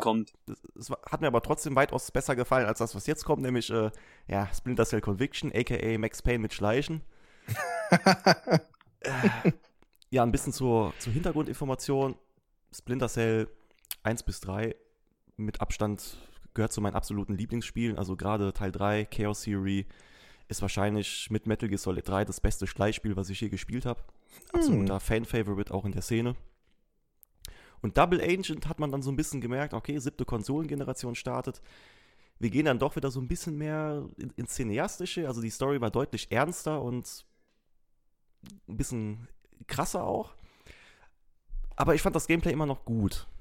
Es war immer noch der Fokus auf Schleichen. Ein bisschen hier mit dieser Mechanik, okay, baue ich jetzt Vertrauen zu dieser Terrorzelle auf oder zur N S A, für die Sam gearbeitet hat. War mhm. übrigens ein cooles Gameplay-Element, hätten sie mehr draus machen können. Wäre was für ein Nachfolger gewesen, aber nee, die sind ja dann auf diesen Action-Zug aufgesprungen. Splinter Cell, Con- Splinter Cell Double Agent kam ja zweitausendsechs. Das war so dieser Übergang von sechste auf siebte Generation. Mhm. Man hat sich dann noch vielleicht ein bisschen mehr getraut, mhm. aber Conviction kam dann zweitausendzehn. Da war die, diese Generation schon einigermaßen etabliert. Und mhm. Actionspiele haben eigentlich auch schon geboomt. Nicht so krass wie zweitausendzwölf, würde ich sagen, wo Resi sechs rauskam. Natürlich. Aber schon deutlich. Danach kam dann noch nur noch Blacklist, ne? Genau. Ja. Das hat aber wieder um die Kurve gekriegt, fand ich jetzt. Das hat absolut die Kurve bekommen, Gott sei Dank. Aber ich finde es halt schade, weil Conviction hatte ja erst noch eine ganz andere Ausrichtung bekommen sollen, nämlich, dass es doch recht offen wird, wo Sam auch eher aussah wie so ein, ja, ich würde fast sagen, Obdachloser. Ja, ja, ich weiß, ich kenne die Bilder mit dem kurzrasierten. Hatte so, so leichte Assassin's Creed-Ansätze mit irgendwie in Menschenmengen verstecken oder so. Aber fand ich total interessant. Hät, hätte richtig geil werden können. Aber dann sind sie komplett in diese Action-Schiene irgendwie abgetaucht, wo, wo Schleichen zwar noch irgendwie auf dem Papier drin war, aber wenn du das irgendwie auf... Also du musst es schon auf schwer spielen, um überhaupt schleichen zu müssen, aber auf Mittel kannst du das Spiel wie ein Shooter durchspielen. Mhm. Also das war... Äh, eine semi-geile Neuausrichtung, sage ich mal. Habt ihr es gespielt? Leider nicht, ne. Ich nee. habe alle Splinter Cell-Teile gespielt. Und ich äh, sehe das genauso wie du. Ich äh, kann das äh, gut nachvollziehen. Ich habe deswegen Blacklist auch erst, erst spät mir besorgt, weil ich hatte schon so, was man so in Snippets auch gesehen hat. Im Trailer dachte ich mir, ey, nee, ihr macht jetzt echt so diesen, diesen Rambo-Teil hier weiter. Brauche ich doch nicht. Ja, das war die E drei. Ja, Die ja, Party, ich weiß. Die war total komisch gewesen, ne? Dieses total für äh, für Wüstenlevel da, Ballaballa und äh, null Schleichen. Dann gab es ja im mm. Hauptspiel richtige Highlights, wie zum Beispiel diese in London, diese, diese Mühle. Eine der geilsten ich Missionen. Weiß, ich weiß nicht, ob du es äh, weit hergeholt findest, aber weißt du was? Ich hatte tatsächlich, als Metal Gear Solid Phantom Pain vorgestellt wurde, ähnliche Vibes erst gehabt.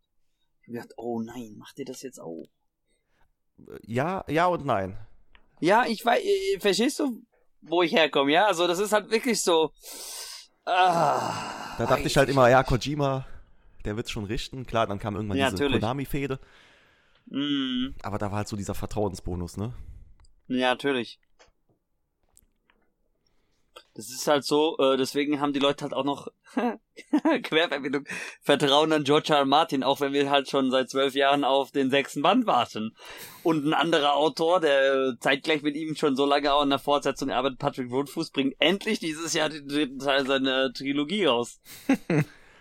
Ja, ich weiß, also Game of Thrones habe ich auch bis dahin deswegen noch nicht angefangen zu lesen, weil ich nicht weiß, der ist ja auch schon relativ alt und noch nicht so gesund, glaube ich, der gute Mann.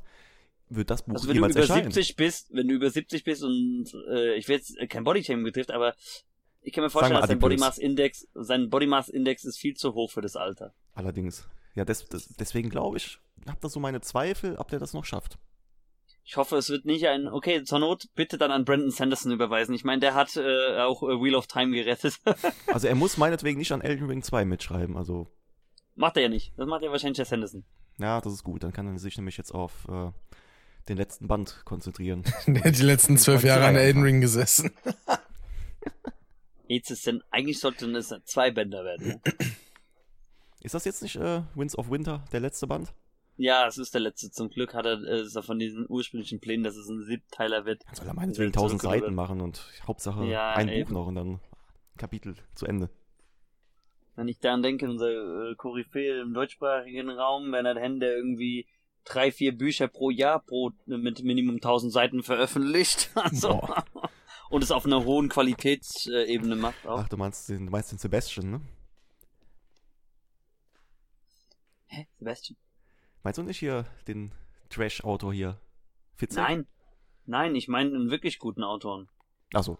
Dem ich, dem ich zum Signieren fünfunddreißig Bücher hingeknallt habe, weil ich gesagt habe, so, Herr Hennen, fünfzehn Jahre bin ich Ihnen hinterhergerannt. Das ist das Resultat. Signieren bitte. Ach so, du. Ich wusste gar nicht, dass du heimlich Bücher released. Ja, genau. Ach so, ich jetzt. Ah, ja. Ey, ganz ehrlich, würde ich gern machen, dann hätte ich ähm, auch ein paar Nuller mehr wieder auf dem Konto, ne? Ja, wir warten alle gespannt, also. Wir warten sehr gespannt ja. auf dein Buch, ne? Ist mir schon klar. So, ähm... wolltest du noch was zu Blacklist sagen, beziehungsweise Splinter Cell, weil wir driften gerade wieder hart. Ja, ich glaube, ab. Conviction kann man schon so als, also es war, war schon interessant von der Story und so vom, vom Cineastischen war es schon schön anzusehen, aber ich glaube, wir sind alle einer Meinung. Die Hardcore-Fans der Reihe finden den Teil jetzt nicht ganz so gut. Blacklist hat da schon wieder einiges richtig gemacht. Eine schöne Richtung angepeilt, die Ubisoft leider nicht mehr weitergeht. Deswegen macht man einen neuen Teil oder verkauft mhm. die Marke, was vielleicht besser wäre. Dann wäre Rick jetzt wieder dran. Genau. Spiele, die quasi mit ihrer Tradition brechen oder Soft-Reboots sind. Hm, da muss ich jetzt überlegen, ob mir da in der Hinsicht jetzt noch was für mich großartig Relevantes einfällt. Hm, bei Crash? Ja, das ist deine Taube auf meinem Balkon, ich fasse es ja nicht. Ähm. Was für eine Überleitung! Eine Taube. äh, Sollte die nicht auf dem, sollten, sollten, sollten davon nicht drei Stück auf dem Dach sitzen? Okay, da war ein schlechter Witz. Nein, einen Tag saßen zwei bei mir auf dem Balkon und wollten sich gegenseitig bezirzen, hat dann aber nicht ganz so geklappt, anscheinend. Naja. Bis dahin kam Rick mit der Schrot- Schrotflinte. Rick, nein, Rick, Rick, Rick machte das wie dieser äh, klassische weiße alte Cis-Mann, rannte auf den Balkon raus und sah, rief, Get a room, you two! Genau. Ja, also bei Crash kann man das natürlich sogar mehrfach stellenweise sehen, weil es immer Echt? mal wieder so leichte Überwerfungen der, ähm, ja, des Gameplays gab. Sei es von Zorn des Cortex, was sich eher an der Originaltrilogie äh, orientiert hat, denn zu Twinsanity, was dann so einen leichten Open-World-Approach hatte, dass man so durch einzelne Levelbereiche und verschiedene ähm, verschiedene ja, Biome und sowas geht, bis dann zu... Man sagt, zu Twinsanity gibt es so dreizehn Jahre alte Videos, die man aber lieber nicht gucken sollte. Wo ich vor kurzem erstmal wieder ein paar geguckt habe, richtig. Deswegen bin ich drauf gekommen, weil es passt halt, dass du darüber redest gerade. S F C. Und äh, dann eben noch von Crash Twinsanity zu Crash of the Titans, was denn eher so ein ja, so ein Slasher quasi war, bloß halt für Kinder, mhm. ne? So ein bisschen äh, Beat'em-up-mäßig mit verschiedenen Bereichen, wo dann Gegnerwellen auf einen zukommen und sowas. War eigentlich auch ganz, ganz in Ordnung, zumindest der erste. Der zweite davon hat sich dann auch wieder eher in so einer Open World versucht, mit Backtracking und sonstigem. Das war wiederum kompletter Schmarren. Aber mhm. ja, das... Da war es ein bisschen ähnlich wie mit äh, Resi fünf, so von der Sache her. Es war ein ganz okayes Spiel, aber es war jetzt kein gutes Crash Bandicoot, weil es halt einfach vollkommen ab vom Schlag ist und was total anderes. Allein schon die mhm. Character Designs, die komplett über den Haufen geworfen wurden, dass dann Crash auf einmal irgendwelche Tattoos und sowas hat. Äh, mhm. Und what the fuck? Äh, Tiny, der sonst immer sehr grobschlächtig aussah, sieht auf einmal aus wie ein normaler Tiger, so ein bisschen wie aus dem Dschungelbuch. Und sich denkt so, nee, das passt doch nicht. Das ist doch ein bisschen komisch. Ja. Das ist nicht mehr mein Crash. Nee, das ist nicht mehr mein Crash. Und in eine gleiche Kerbe schlägt denn eigentlich auch Spyro, weil es, die hatten irgendwie eins zu eins die gleiche Entwicklung. So in der Hinsicht. Weil dann... Da gab's auch den nicht so guten Teil, der sich an der Originaltrilogie bedient hat. Das war Enter the Dragonfly. Der war verbuggt und viel zu kurz und wurde auch viel zu hastig entwickelt. Dann gab's da A Hero's Tale, der auch eher versucht hat, mit so aneinander anschließenden Bereichen zu arbeiten, was auch ganz gut funktioniert hat. Und dann kam auch dieser noch härtere Reboot. Im Falle von Spyro war es dann die Legend of Spyro-Reihe, was dann auch so ein Hack'n'Slay war. Plus, dass es dann aber für viele noch den Bonus hatte, dass es quasi Herr der Ringe mit Spyro war.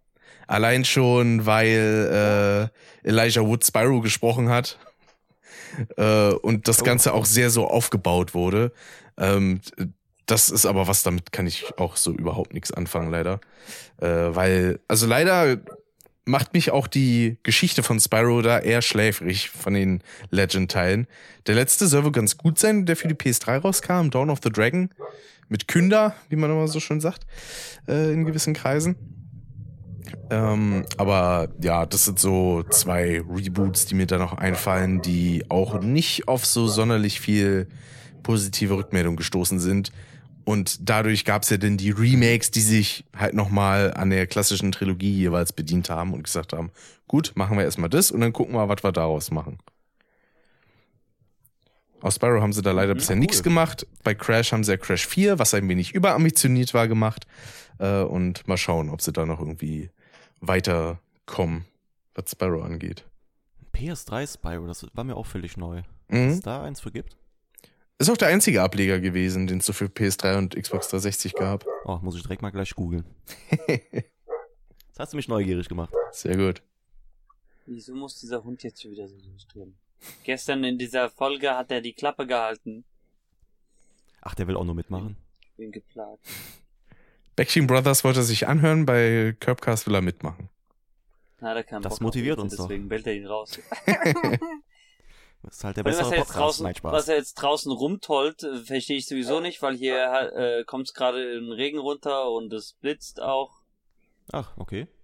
Typisches äh, Unwetter nach äh, heiß. Ja, wir kriegen es morgen hatten, dann ab. Wir hatten dreiunddreißig Grad heute. Ach du Heilige. Du musst dir vorstellen, oh. die, Abschluss, die Abschlussprüfung begann, das heißt für die Schüler kein hitzefrei. Dann sa- sitzen wir da in der Aula, die zu zwei Vierteln Also zwei äh, zwei dieser vier Wände besteht die aus äh, meterhohem Glas. Oh Gott. Und ist auch noch auf der Sonnenseite. Da brutzitzt du ja gut. Ey, ja, ist das schön. Ich schwör's dir, ich bin zugrunde gegangen gefühlt. Okay, ähm, bist du, hast du noch was, was du äh, hinzufügen willst, oder habe ich dir jetzt wieder das Wort abgeschnitten? Nö, ich war soweit durch. Okay, gut. Dann, äh, ich habe tatsächlich jetzt mehrere Sachen. Ich mache eine Kurzversion und dann eine Langversion. Mhm. Ähm, Kurzversion. Erstmal mal eine Frage, wie, wie würdet ihr das betrachten? Die Mario-Spiele sind doch im Prinzip fast immer ein Reboot voneinander, oder? Nein. Weil das ist ja keine direkte Fortsetzung. Mhm. Das ist auch immer, immer das Gleiche. Bowser entführt Peach, Mario muss sie zurückholen. Mario habe ich jetzt Acht bewusst nicht, nicht mit einbezogen, weil das ist irgendwie ja. so... Ja, weil eine, eins hebe ich hervor, eins hebe ich nämlich hervor, weil das halt einfach mhm. anders war bei den drei D-Mario-Spielen und das war Mario Sunshine. Echt? Das war so anders? Ich fand das anders, weil äh, sehr viel halt mit diesem äh, Flood wie heißt das Ding auf Deutsch? Dreck weg, äh, nur auf siebzehn weg. Oder so. Dreck weg. Weil, da, weil das eigentlich auf dieser Thematik nur basiert, weil Mario die meisten seiner, seiner, seiner Classic-Moves gar nicht mal ohne dieses Gerät hinkriegt. Ja. Ja. Der ist äh, ziemlich genervt im Vergleich zu vierundsechzig und auch zu den Nachfolgespielen wie Galaxy oder Odyssey. Kannst dich ja noch nicht mal ducken. Was seine Sprungfähigkeit betrifft. Genau.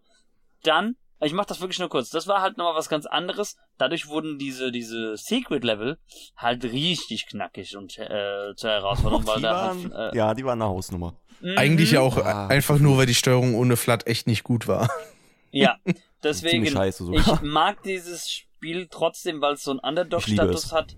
Ja, und ähm, äh, es gibt da so ein Let's Play mit zweihundertsiebzehn Todesfällen von mir. Und leg- legendären äh, Parts von Spear Guy und Pest War übrigens auch, ne? Dieser eine Part, ich, siebzehn Minuten, ich glaube von diesen siebzehn Minuten gibt's nicht mal zwei Minuten am Stück, bei denen wir nicht zensieren mussten, weil wir da so Standmäuler sind. Da war YouTube noch äh, legendär. Aber Sunshine ist auch ein Würde gutes... Würde ich natürlich heutzutage so nicht mehr aufziehen, das ist klar, ne? Aber... Oh. Aber Sunshine ist auch ein gutes Beispiel dafür, dass eine Steuerung in gewisser Art auch zu responsiv sein kann. Ja. Weil wirklich, wenn man die Richtung wechseln wollte, er ist ja direkt von einer Millisekunde auf den anderen abgedüst, statt man da ein mhm. bisschen feinjustieren konnte. So, nee, das war überhaupt nicht möglich. Also ich hoffe, kurz äh, Zwischenstopp, ich hoffe, man hört nicht zu krass, wie es hier runter macht gerade. Weil ich lebe halt unterm Dach und das kommt ja, halt nö. echt plätschern gerade. Also ein bisschen Rauschen davon höre ich, aber... Ja, aber das, ja, aber das kann ich ja dann noch rausarbeiten. Sehr erträglich, finde ich. Zur Not nimmst du die A I, wa? A S M R Charakter. Die wollte ja. ich echt mal ausprobieren demnächst. Ähm, dann äh, habe ich noch was. In dieser Ära war Nintendo ja sehr experimentierfreudig, ja. was natürlich mhm. leider ähm, nachteilig war, weil sie wären ja beinahe wirklich mal auf Pleite gegangen und mussten die sich ja dann noch von Studios trennen.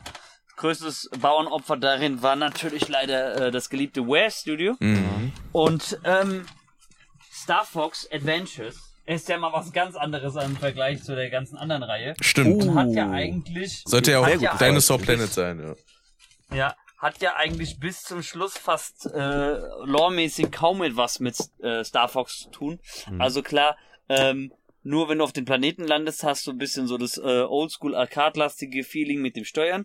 Was ich interessant finde, wenn wir kurz bei Star Fox bleiben, auch der nächste Teil war... Ähm, wieder eine Art Soft-Reboot und auch der Teil danach, ne? Also es kam ja dann dieses mit den, ähm, äh, ich habe schon wieder vergessen, wie es hieß. Ähm, war das auf der Switch oder war das auch auf der GameCube? Äh, das nächste Star Fox-Spiel. Da wo dann Star Wolf vorkam. Noch, genau, es kam auch ein GameCube-Ableger, ähm, äh, wo es äh, wo es ja dann mit diesen Sectoids ging und äh, mhm. diese parasitären äh, Nano-Roboter, Alienwesen, Hybriden, was auch immer das war. Hm. Und dann danach kam ja diese Wii U-Ableger-Version raus und das war ja eigentlich wieder ein Soft-Reboot, ein Retailing der alten Geschichte. Ja, genau, Star Fox Zero war das. Der war wohl nicht, nicht so gut, ne? Hab nicht so gut, weil die Steuerung einfach scheiße war. Und das Spiel sah halt auch, ehrlich gesagt, ein bisschen kacke aus, also selbst für ja. Wii U-Verhältnisse. Ja, also wenn das auf der Wii rausgekommen wäre, wäre das, glaube ich, noch besser angekommen, weil für die Verhältnisse war das echt schon Wii-Niveau. Und die Wii ist eigentlich keine schlechte, also ich fand sie rückblickend betrachtet keine schlechte Konsole. Äh, der Schritt von Wii zu Wii U war halt auch nicht so, so der Knüller. Mhm. Ähm, das sind so, so äh, Kurzbeispiele, die ich habe, wo ich jetzt... Wir haben, man kann eigentlich eine ganze Folge dafür auch noch opfern, um mal da auch äh, einzugehen. Wäre vielleicht nochmal was für die Zukunft, Eze, ne? Weil das ist ja auch so ein ja, Thema, ja. was sich ja immer mal wieder weiter auch entwickeln wird. Mhm. Und ähm, mein längeres Beispiel, was ich jetzt noch schnell machen werde, und dann denke ich, habe ich auch genug abgefrühstückt, ist die Mortal Kombat-Reihe. Ähm, warum man, äh, warum ich der Meinung bin, man kann eigentlich auch eine eingefahrene Fighting-Game-Reihe äh, öfter rebooten, und auch sogar sinnvoll rebootet. Ähm, Mortal Kombat eins bis... Wir machen mal die Original-Timeline, weil die Story zu erklären, das dauert jetzt viel zu lange, weil die ist mittlerweile komplett verworren, weil irgendwie auch immer Zeitreisen und alle Milch jetzt mit dabei sind, ne? Und neue Zeitlinien geschrieben werden. Äh, Mortal Kombat eins bis drei, das Klassische, was auch in Arcade-Automaten war, kennt jeder, ne? Diese Pixel-Grafik, ähm, wo es das erste Mal Fatalities gibt und äh, Klassiker so wie Get Over hier, diese ganzen Memes daraus auch entstanden sind. Mortal Kombat vier mhm. war der erste drei D Fighting-Ableger äh, für die Sega Dreamcast. Das heißt, anstatt zwei, auf einer zwei D-Ebene, dass die Charaktere gegeneinander kämpfen, ging das jetzt in drei D, ähm, so wie bei Tekken zum Beispiel, ne? Wo die Charaktere ja auch immer so einen Sidestep machen können. Ähm, war kein gelungener äh, Soft-Reboot, loremäßig, aber eine äh, coole Story von der Fortsetzung her, obwohl man eigentlich aus dem Main-Villain ein bisschen mehr hätte rausholen können. Dann kam die, die ähm, auf der P S zwei und Xbox dreihundertsechzig-Ära stattfindende, äh, ja, man könnte schon fast sagen Trilogie, ähm, und zwar Deadly Alliance, Deception, Armageddon, wobei Armageddon ist im Prinzip Mortal Kombat Version gewesen damals wie Smash Bros. Ultimate, also Everyone is Here, da war wirklich jeder Charakter, den es einmal gab, selbst wenn er nur am Rand erwähnt worden ist, so als Gimmick oder Cameo-Charakter, war da drin. Mhm. Und im Mortal Kombat-Stil bitte äh, Cameo immer mit K schreiben, ja? ähm, hier war es auch irgendwie Style over Substance, weil äh, also Deadly Alliance hat sich grausig gespielt, selbst mit den neuen Charakteren. Deception war der beste Teil, finde ich, von den drei D-Ablegern, weil da auch was Neues hinzukam, äh, dass die Charaktere unterschiedliche Stances hatten, also unterschiedliche Fighting-Stile, hat das Ganze dieses, was immer so ein bisschen, also Mortal Kombat, wenn du die Kombis nicht miteinander ähm, verbindest, wirkt das immer so ein bisschen brockig, ne? Und hier ha- wurde es eigentlich mal so gemacht, dass sogar Quereinsteiger bisschen reinkommen können, ne? Da gab es dann immer so ein, so ein Stance, wo du dann eigentlich auch simple Kombos erspielen konntest, ohne dieses Button-Mashing, wie man es von anderen Teilen auch kennt, ne? Einfach nur auf alle Knöpfe draufhauen, irgendwas passiert schon. Ähm, nach Armageddon kam das erste Re- Soft-Reboot, was ein sinnvolles Reboot war, weil wir wieder zurück in die zwei D-Ära gingen und hatte für mich eine Sache drin, jetzt wenn man mal die ganze Story außen vor lässt, die fand ich echt genial, ähm, Tag-Team. Das war echt ein cooler Modus, dass du sogar zu zweit ähm, die, die Arcade-Modi durchspielen konntest. Natürlich, wenn du halt zu zweit spielst, haben die Gegner auch immer zwei, außer bei den Bossgegnern. Hm. Mhm. Mortal Kombat ähm, zehn und elf war eine f- sinnvolle Fortsetzung. Da wurde echt Feinpolishing betrieben. Was da alles noch mit reinkam, Hammer auf jeden Fall. Ich finde auch, dass elf seit dem ersten Soft-Reboot der beste Teil ist. Die Story, klar, die ist... Also die ist lang. Für ein Fighting-Spiel fast fünfzehnstündige Story, das ist lang. Mhm. Ja, ähm, in dem Kampagnenmodus. Aber äh, sinnvolle Erweiterung. Leider ähm, werden ein paar Sachen rausgenommen, die auch in den alten Teilen vor dem Soft-Reboot schon genial waren. Ähm, so auch so Minigames, die man immer mal so ein bisschen zur Auflockerung dieses doch relativ düsteren Szenarios drin haben wollte. Fehlten. Ähm, elf ist zwar ein sehr gutes Spiel, aber es wurde so viel Feinpolishing betrieben. Ich würde sagen, du kannst als Casual Mortal Kombat eins bis zehn jederzeit einsteigen und spielen. Okay, drei oder sagen wir Ultimate M K drei ist schon schwierig für ein Casual. Aber elf hat so ein hohes Niveau, du kommst als Casual-Spieler nicht rein. Hm, krass. Ich bin gespannt, wie sie es mit... Also ein Beispiel kann ich dir geben. Wenn du die Charaktere lernen willst, jeder, es gibt das Grundtutorial, wo du die ganze allgemeine Steuerung lernst und jeder Charakter hat auch ein eigenes Tutorial. Und du musst eigentlich, wenn du alles freistellen willst, mit jedem Charakter sein Tutorial durchspielen, was nochmal fast dreißig extra Missionen hat. Weil du will, die wollen dann, dass du halt eine bestimmte Kombi erst äh, erlernst und die dann auch miteinander connectest. Das ist dann irgendwie, was weiß ich, du hast irgendwie eine Dreier- und eine äh, Vierer-Kombi mit Scorpion, ja, gehabt und du sollst sie dann miteinander connecten und durch den Connector könnte es sogar eine Neuner-Kombi werden. Ja, also mehr als nur drei plus vier. Aber äh, selbst für, für hartgesottene Spieler und auch für, für die, die das wirklich suchten, also auch für mich auch in dem Fall, war das schwer, das abzuschließen. Ich habe das bis heute auch nicht geschafft mit jedem Charakter. Weil die wollen echt halt, dass du irgendwie mit zwanzig Fingern spielst, gefühlt. Und äh, ich bin gespannt, dieses Jahr kommt ja jetzt, was ja vor kurzem frisch angekündigt worden ist, wieder ein Soft-Reboot raus von Mortal Kombat. Ist ein kleiner Spoiler zur Story. Ähm, ein Charakter gibt seinen Götterstatus auf und überträgt ihn auf einen anderen Charakter. Und der soll alles besser machen, deswegen geht der in der Zeit fünfhundert Jahre zurück. Noch vor das allererste Mortal Kombat Turnier. Dadurch vermengen sich aber zum bereits vierten Mal die Zeitlinien, also alte und neue Charaktere treffen aufeinander. Ich bin halt gespannt, wie sie jetzt weitergehen. Jeder hat gedacht, nach dem ersten Soft-Reboot Mortal Kombat neun erzählt die Ereignisse von eins bis drei nach. Aber mit einem neuen Touch, ja. Mortal Kombat zehn Er erzählt die Ereignisse von Mortal Kombat vier neu nach, aber mit dem Unterschied, dass die Charaktere diesmal zwanzig Jahre älter sind. Also da gibt's wirklich einen großen Timeskip. Mortal Kombat elf geht aber als Fortsetzung von zehn so raus hervor, irgendeinem hat halt so der Ausgang nicht gepasst, deswegen hat er sich an einen Elder God gewandt, äh, die die Zeit kontrolliert, die dann die Charaktere aus Mortal Kombat eins bis drei mit Mod- Charaktere aus Mortal Kombat zehn vermengt. Also auch Charaktere, die schon tot waren, wurden so wieder zurückgeholt. Die Reihe lebt von lauter Asspulls, ne? Um mal den Brückenschlag zum Anfang zu machen. Und jetzt kommt halt die Situation, dass ein Charakter, der, ich glaube, schon von der Lore her, nicht von dem Fatality, was man immer so kennt, ne? Von der Lore her ist der, glaube ich, jetzt schon dreimal gestorben und reinkarniert worden und hat jetzt den Götterstatus. Und dieser Charakter dreht jetzt halt nochmal die Zeit von vorne zurück. Und es äh, kommt dann irgendwie, hat man im Trailer schon gesehen, es gibt fixe Punkte in der Zeit, die du nicht verändern kannst. Und aus dieser Prämisse entwächst jetzt der neue Konflikt. Ich bin gespannt, wie sie es machen, ob es wieder ein bisschen einsteigerfreundlicher wird, weil an Millig ist das halt wirklich, so sehr ich die Reihe liebe, ist das eine reine Veteranenreihe. Du kommst echt schwer rein. Ich meine, probiert's gerne aus. Ich glaube, Mortal Kombat elf kriegt man von Apple, Apple und Eye oder ist auch irgendwie irgendwann über einen Streamingdienst oder so verfügbar. Keine Ahnung, gibt's ja genug Services, die man abonnieren kann. Aber ich finde es massiv schwer, ähm, für einen Außenstehenden da reinzukommen. Hm. Also ich würde, ich würde als Casual würde ich sogar bei neun anfangen, wenn man nicht die, die ganz alten Teile spielen will.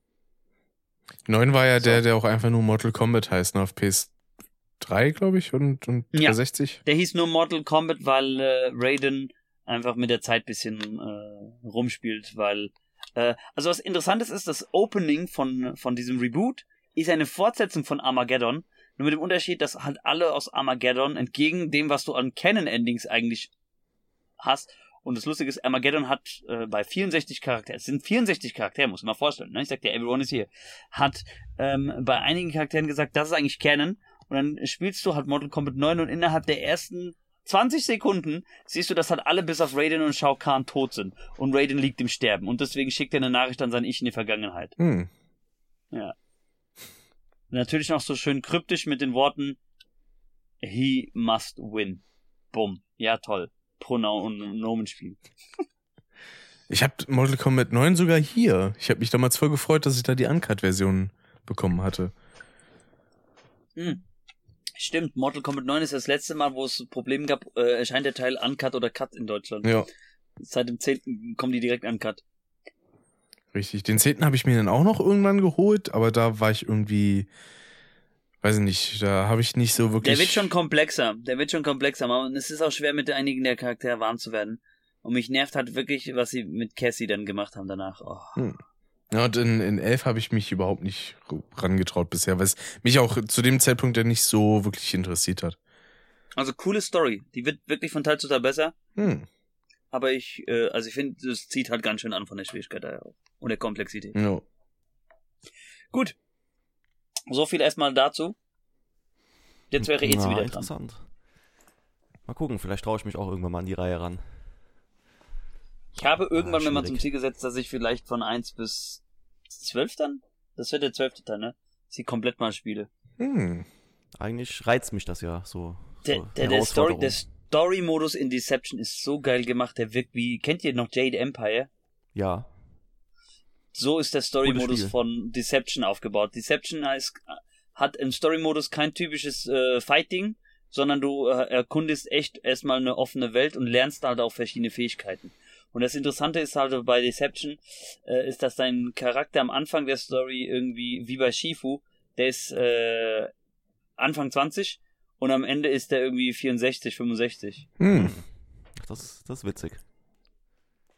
Und äh, naja, Shujinko heißt er, der hat halt leider dafür beigetragen, dass äh, es einen sehr, sehr tragischen Ausgang nimmt.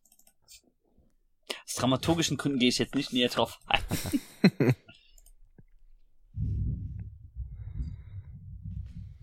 Okay, dann, ja, okay, das wird interessant und also für mich zumindest sehr emotional, vielleicht für euch auch, äh, weil ich einfach diese, ich liebe diese alte Formel, ich bin irgendwie mit der so ein bisschen, äh, hab mit der meine Kindheit verbracht und liebe sie bis heute. Beautiful Katamari.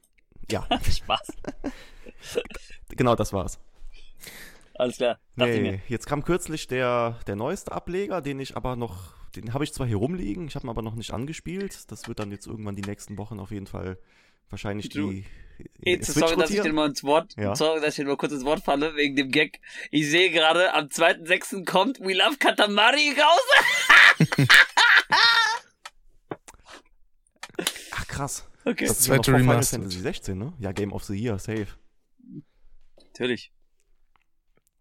Äh, ne, genau, es ging um ja, äh, Zelda Breath of the Wild, ah. was ja die komplette Formel seit ja, seit den seit eigentlich seit dem ersten Teil, da ging es ja schon los mit äh, durchstreife alle Dungeons, besiege am Ende Ganon und finde Items, oh, erforsche die Welt. Ganon. Ganon, Ganon, Kanon. Ne, Ganon K- Kirby. Canon, ne, war das. Ganon, Ganon Kirby. Ganon Kirby. Ganon Kirby. Und irgendwie, man hat sich so an diese, an diese Oldschool-Formel gewöhnt. Und ja, Ocarina of Time hat die meiner Meinung nach perfektioniert. Majora's Mask hat so ein bisschen, bisschen was anderes ausprobiert. Fand ich auch mega cool. Wind Waker, so lala. Twilight Princess hatte ich das Gefühl, man läuft von einem Dungeon ins andere. Von der Welt an sich hat man da irgendwie kaum was mitbekommen. Dann hatte man nochmal so Ableger wie A Link Between Worlds, was ein sehr ja, eine sehr coole Hommage an Link to the Past vom Super Nintendo war. Auch übrigens ein wunderschönes Spiel. Aber Skyward Sword hatte man dann so gemerkt, okay, da, das hat nicht so, so reingehauen. Es hat sich auch, auch nicht so gut verkauft wie die ganzen vorherigen Teile. Und da hat Nintendo irgendwie gemerkt, okay, ent- entweder wollen die die Formel nicht oder es ist so von der Präsentation irgendwie so ein bisschen veraltet oder vom Aufbau. Weil im selben Jahr kam auch ein Skyrim zum Beispiel raus. Mit dem wurde das Spiel komischerweise auch ständig verglichen. Hm. Auf jeden Fall hat Skyward Sword was mit Nintendo gemacht. Und dann haben sie eine komplett neue Engine aus den Beinen gestampft. Und es kam nach sechs Jahren Entwicklungszeit dann Breath of the Wild, was ja komplett, komplett den Rahmen gesprengt hat. Stimmt, das habe ich total verpeilt, dass Skyward Sword da echt denn der letzte Hauptteil war davor. Krass. Genau, für die Wii auch, auch mit dieser Bewegungssteuerung, die... Oh, hör mir auf, du! Mit Wii Motion Plus. Die aber meiner Meinung nach nicht das Problem von Skyward Sword war. Es war halt... Es waren viele andere Sachen, das war nicht polished. Der war auch nicht so gut und nicht so stringent. Also da, da musste auf jeden Fall sich irgendwas tun. Dass es so krass wird wie in Breath of the Wild, hätte ich nicht gedacht, aber... Ja, habt ihr es eigentlich alle gespielt? Natürlich. Nee. Ich habe mich, ich habe mich echt hier schon gefragt, wann der erste von uns anfängt, äh, Breath of the Wild zu erwähnen. Ja, weil das ich, ist. Äh, ich habe bisher noch keinen einzigen Zelda-Ableger gespielt. Ah, ich würde so gerne mit dir tauschen. Das alles nochmal neu zu erleben, ja, krass. Ja, es hat wirklich so. Was für eine Erfahrung. Also ich muss sagen, ich habe auch nicht viele Zelda-Ableger komplett gespielt. Das muss ich leider auch bekennen. Aber das habe ich ja immer noch vor, nachzuholen. Ähm. Aber bei mir hat zum Beispiel ähm, Wind Waker einen äh, Ehrenplatz äh, im Herzen und auch äh, Twilight. Ach, interessant. Äh, Princess. Ja, aus anderen Gründen. Das erzähle ich dir gerne mal bei anderen Zeiten. Ja, klar. Können wir immer eine Zelda-Episode irgendwann mal machen. Bei Twilight Princess muss man sich dann aussuchen, ob man die Originale oder die, gespie- äh, die, die gespiegelte Version. Achso, Wii oder Gamecube, ne? Genau. Ja, weil Link ist ja eigentlich Linkshänder, ne? Und wenn du es wenn du's auf der Wii spielst, mhm. dann hat er seine rechte Hand. Ja, richtig. Da hatte ich die korrekte Version. Ich hatte nämlich die Gamecube-Version damals gespielt. Ja. Ich fand diese auch optisch, habe ich mir zumindest sagen lassen, dass die ein ich bisschen schicker ausgesehen hat. Ich finde die optisch auch schicker, weil, de, weil die, die Gamecube halt auch diesen gritty Look halt auch besser rüberbringt. Ja, die wirkte irgendwie so ein bisschen dreckiger. Dafür finde ich zum Beispiel, genau, dafür finde ich zum Beispiel sieht, sieht äh, Wind Waker, finde ich, interessanterweise auf der Wii U am besten aus.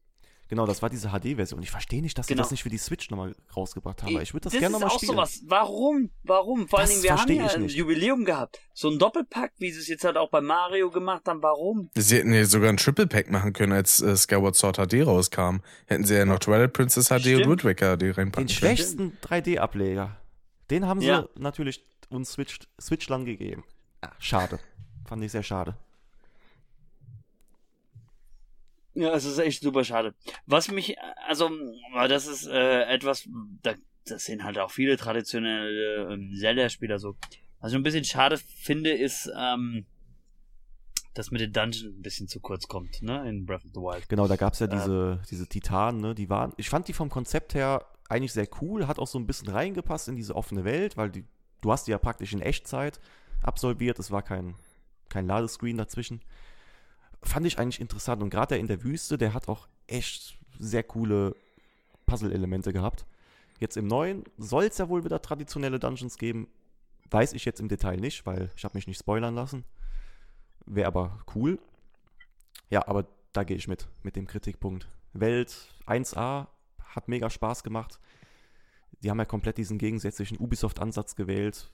Ich finde tatsächlich auch sinnvoll bei Breath of the Wild, und das ist wahrscheinlich bei Tears of the Kingdom genauso, ähm, dass die Waffen kaputt gehen können. Das ist so wichtig, dieses Element. Sonst würdest du das Spiel... Halt so O P sonst. Genau, sonst würdest du ja auch gar nicht irgendwie das... was das Spiel eigentlich von dir möchte, dass du Dinge ausprobierst, äh, einfach mal halt experimentierst, sonst würdest du ja wahrscheinlich irgendwie das Spiel mit einer Waffe durchspielen. Ist auch cool, hat ja in Elden Ring und in allen Souls-Spielen auch funktioniert, aber ich fand den Ansatz mal schön, dass sie da was anderes probiert haben. Und naja, nur bei Elden Ring bringt es dich halt nicht weiter, wenn du die ganze Zeit mit deiner Basic-Waffe rumläufst, außer du bist halt echt so ein äh, richtiger Crack, der das dann mit der Tanzmatte durchsuchtet und nie getroffen wird. Ach ja, ich habe meinen Uchigatana behalten bis zum Schluss. Und die Mechanik äh, mit den zerstörbaren Waffen haben sie auch nochmal ordentlich ausgebaut in Tears of the Kingdom, dass man daraus noch ein ja, bisschen weiter was okay. macht. Auch mit dem Klonen da, ne? Und dem Kombinieren von alten genau. Gegenständen irgendwie. Ja, ich bin mal gespannt. Ich freue mich schon sehr, das demnächst mal zu spielen. Ich hab weißt da richtig Bock drauf. Irgendwie so traurig ist, wir gehen in großen Schritten auf Juni zu und ich habe noch kein einziges Spiel, was dieses Jahr rauskam, gekauft oder gespielt. So ging es mir letztes Jahr. Doch. Bis auf Elden Ring, hatte ich ja nix. Stopp, ein Spiel habe ich tatsächlich, was dieses Jahr rauskam. Fällt mir gerade auf. Disgaea. Ich hab's sogar, nein, äh, Disgaea kommt erst im September. Hör mal auf, in der westlichen Welt zumindest. ähm, äh, aber tatsächlich anderes J R P G. Fire Emblem Engage. Ah. Echt, ist das ein, hier ein Switch-Spiel gewesen? Ja. Ach krass. Das kam dieses Jahr raus. Mit dem, ähm, wo du, wo du die, die alten Fire Emblem-Avatare mit äh, reinnimmst, also wo dann auf einmal Lynn vorkommt und Hector und Roy und Marv. Das ist ja voll an mir vorbeigegangen. Ich hatte Three Kingdoms ja. irgendwie als letzten Ableger noch in Erinnerung. Der, war der auch dieses Jahr? Oder das Three Kingdoms, Three Houses? Irgendwie so hieß das, ne? So in dem Erst Play. Three Houses, dann Three Kingdoms. Ah, okay. Ja, Three Houses, dann war das, dann war das der Ableger, wo du so personamäßige genau. Elemente drin hattest. Aha, Persona ist eigentlich auch so ein schönes Beispiel von, wo ein Gameplay einer festgefahrenen Reihe geendet, äh, beendet wird. Weil im Prinzip ist das aber eine eigenständige Ableger von ähm, äh, Shin Megami Tensei.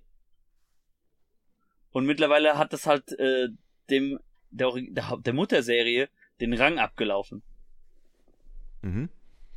Na gut, wenn du so willst, ich habe tatsächlich dieses Jahr äh, Forspoken mal ausprobiert, aber nur die Demo-Version.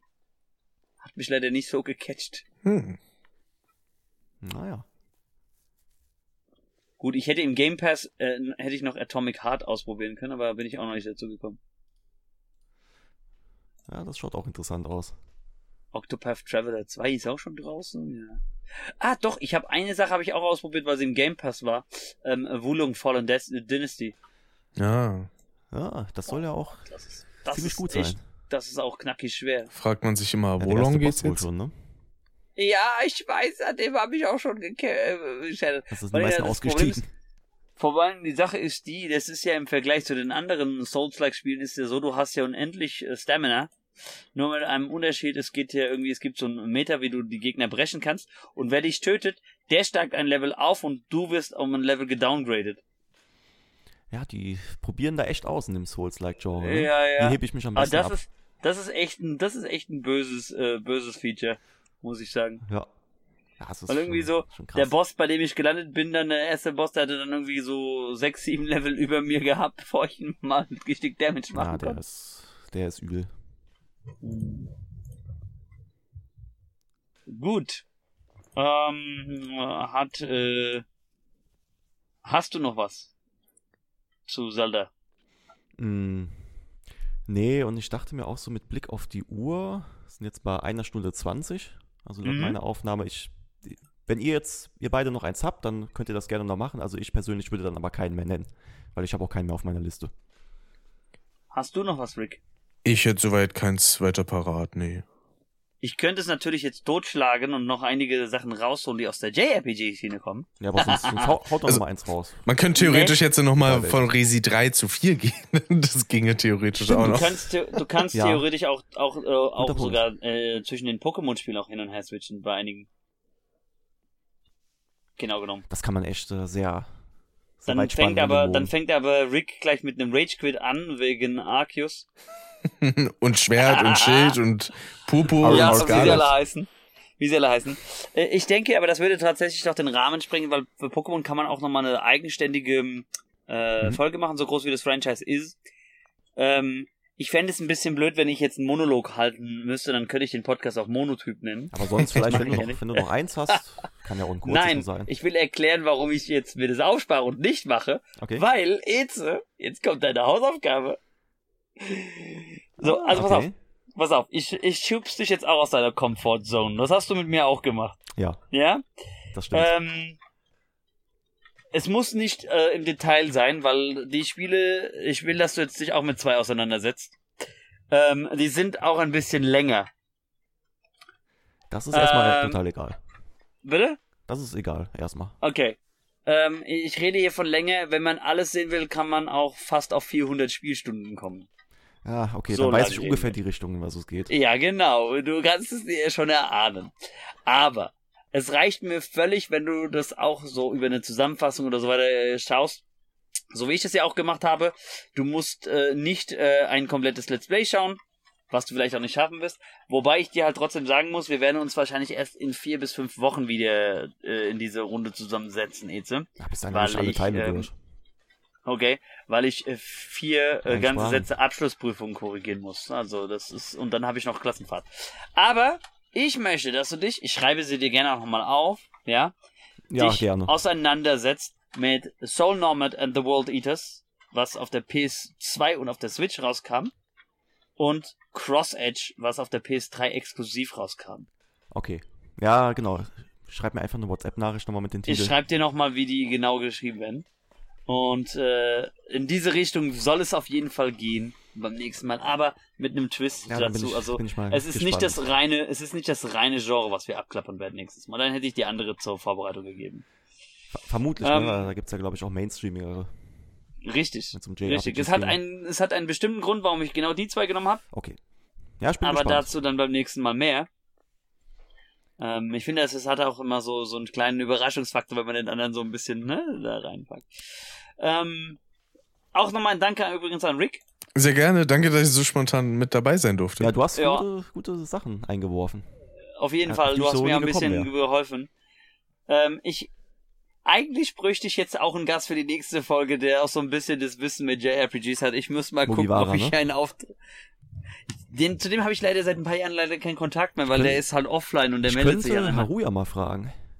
Ja, nee, ich habe ich hab, ich hab aber tatsächlich eine Idee, wen ich eigentlich anhauen könnte. Aber das mache ich dann mach ich dann, dann äh, bei Zeiten. Dann spoilern am besten nicht, ne? Genau. Äh, das mache ich bei Zeiten.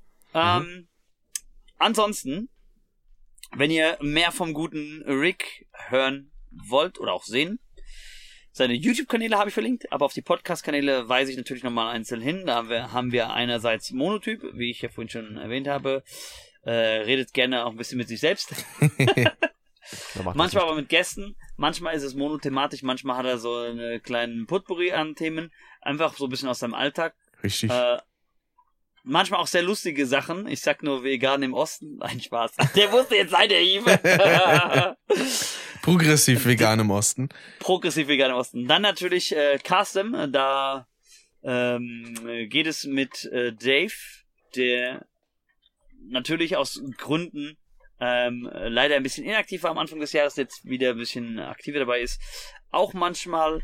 Äh, wild her, manchmal geht's um einzelne Bands oder Konzerte, manchmal gibt's um Jahresrückblicke sowieso, die Highlights finde ich immer wieder.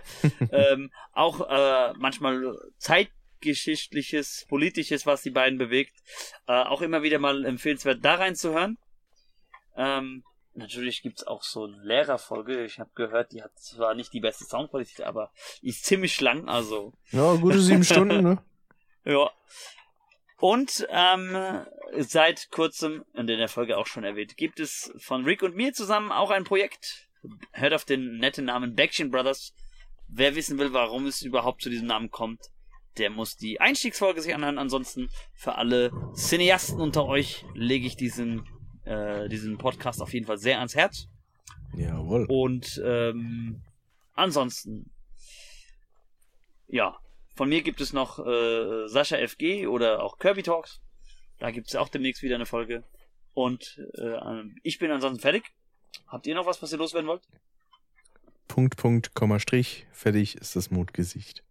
Oh, zweitausendvier hat er angerufen und will seine Sprüche zurückhaben. ja, ja, das war eine schöne Rede von, von dir, Körb. Nee, ich habe dem nichts mehr hinzuzufügen. Ich ja, ergänze noch kurz. Abonnieren. Ja, favorisieren. Favorisieren. Genau. Ähm, ich habe noch eine Sache, die ich ergänze zu diesem schönen äh, null acht fünfzehn-Spruch hier von Rick. Ne? Äh, früher nannte man so etwas Dad-Jokes, heute nennen wir das richtige Enrico-Mo. So, und in diesem so sieht Sinne, das aus. Kommt gut durch die Woche, den Monat, was auch immer, wo immer ihr das äh, auch hört, diese Folge, vielleicht auch in der Zukunft, dann hallo an die Menschen in der Zukunft, wenn äh, ihr auf einen Blast from the Past gestoßen seid. Und wir sehen und hören uns beim den nächsten Videos, beim den nächsten Podcast-Folgen. Und ich bin hier raus. Ciao, ciao. Ciao. Tschö.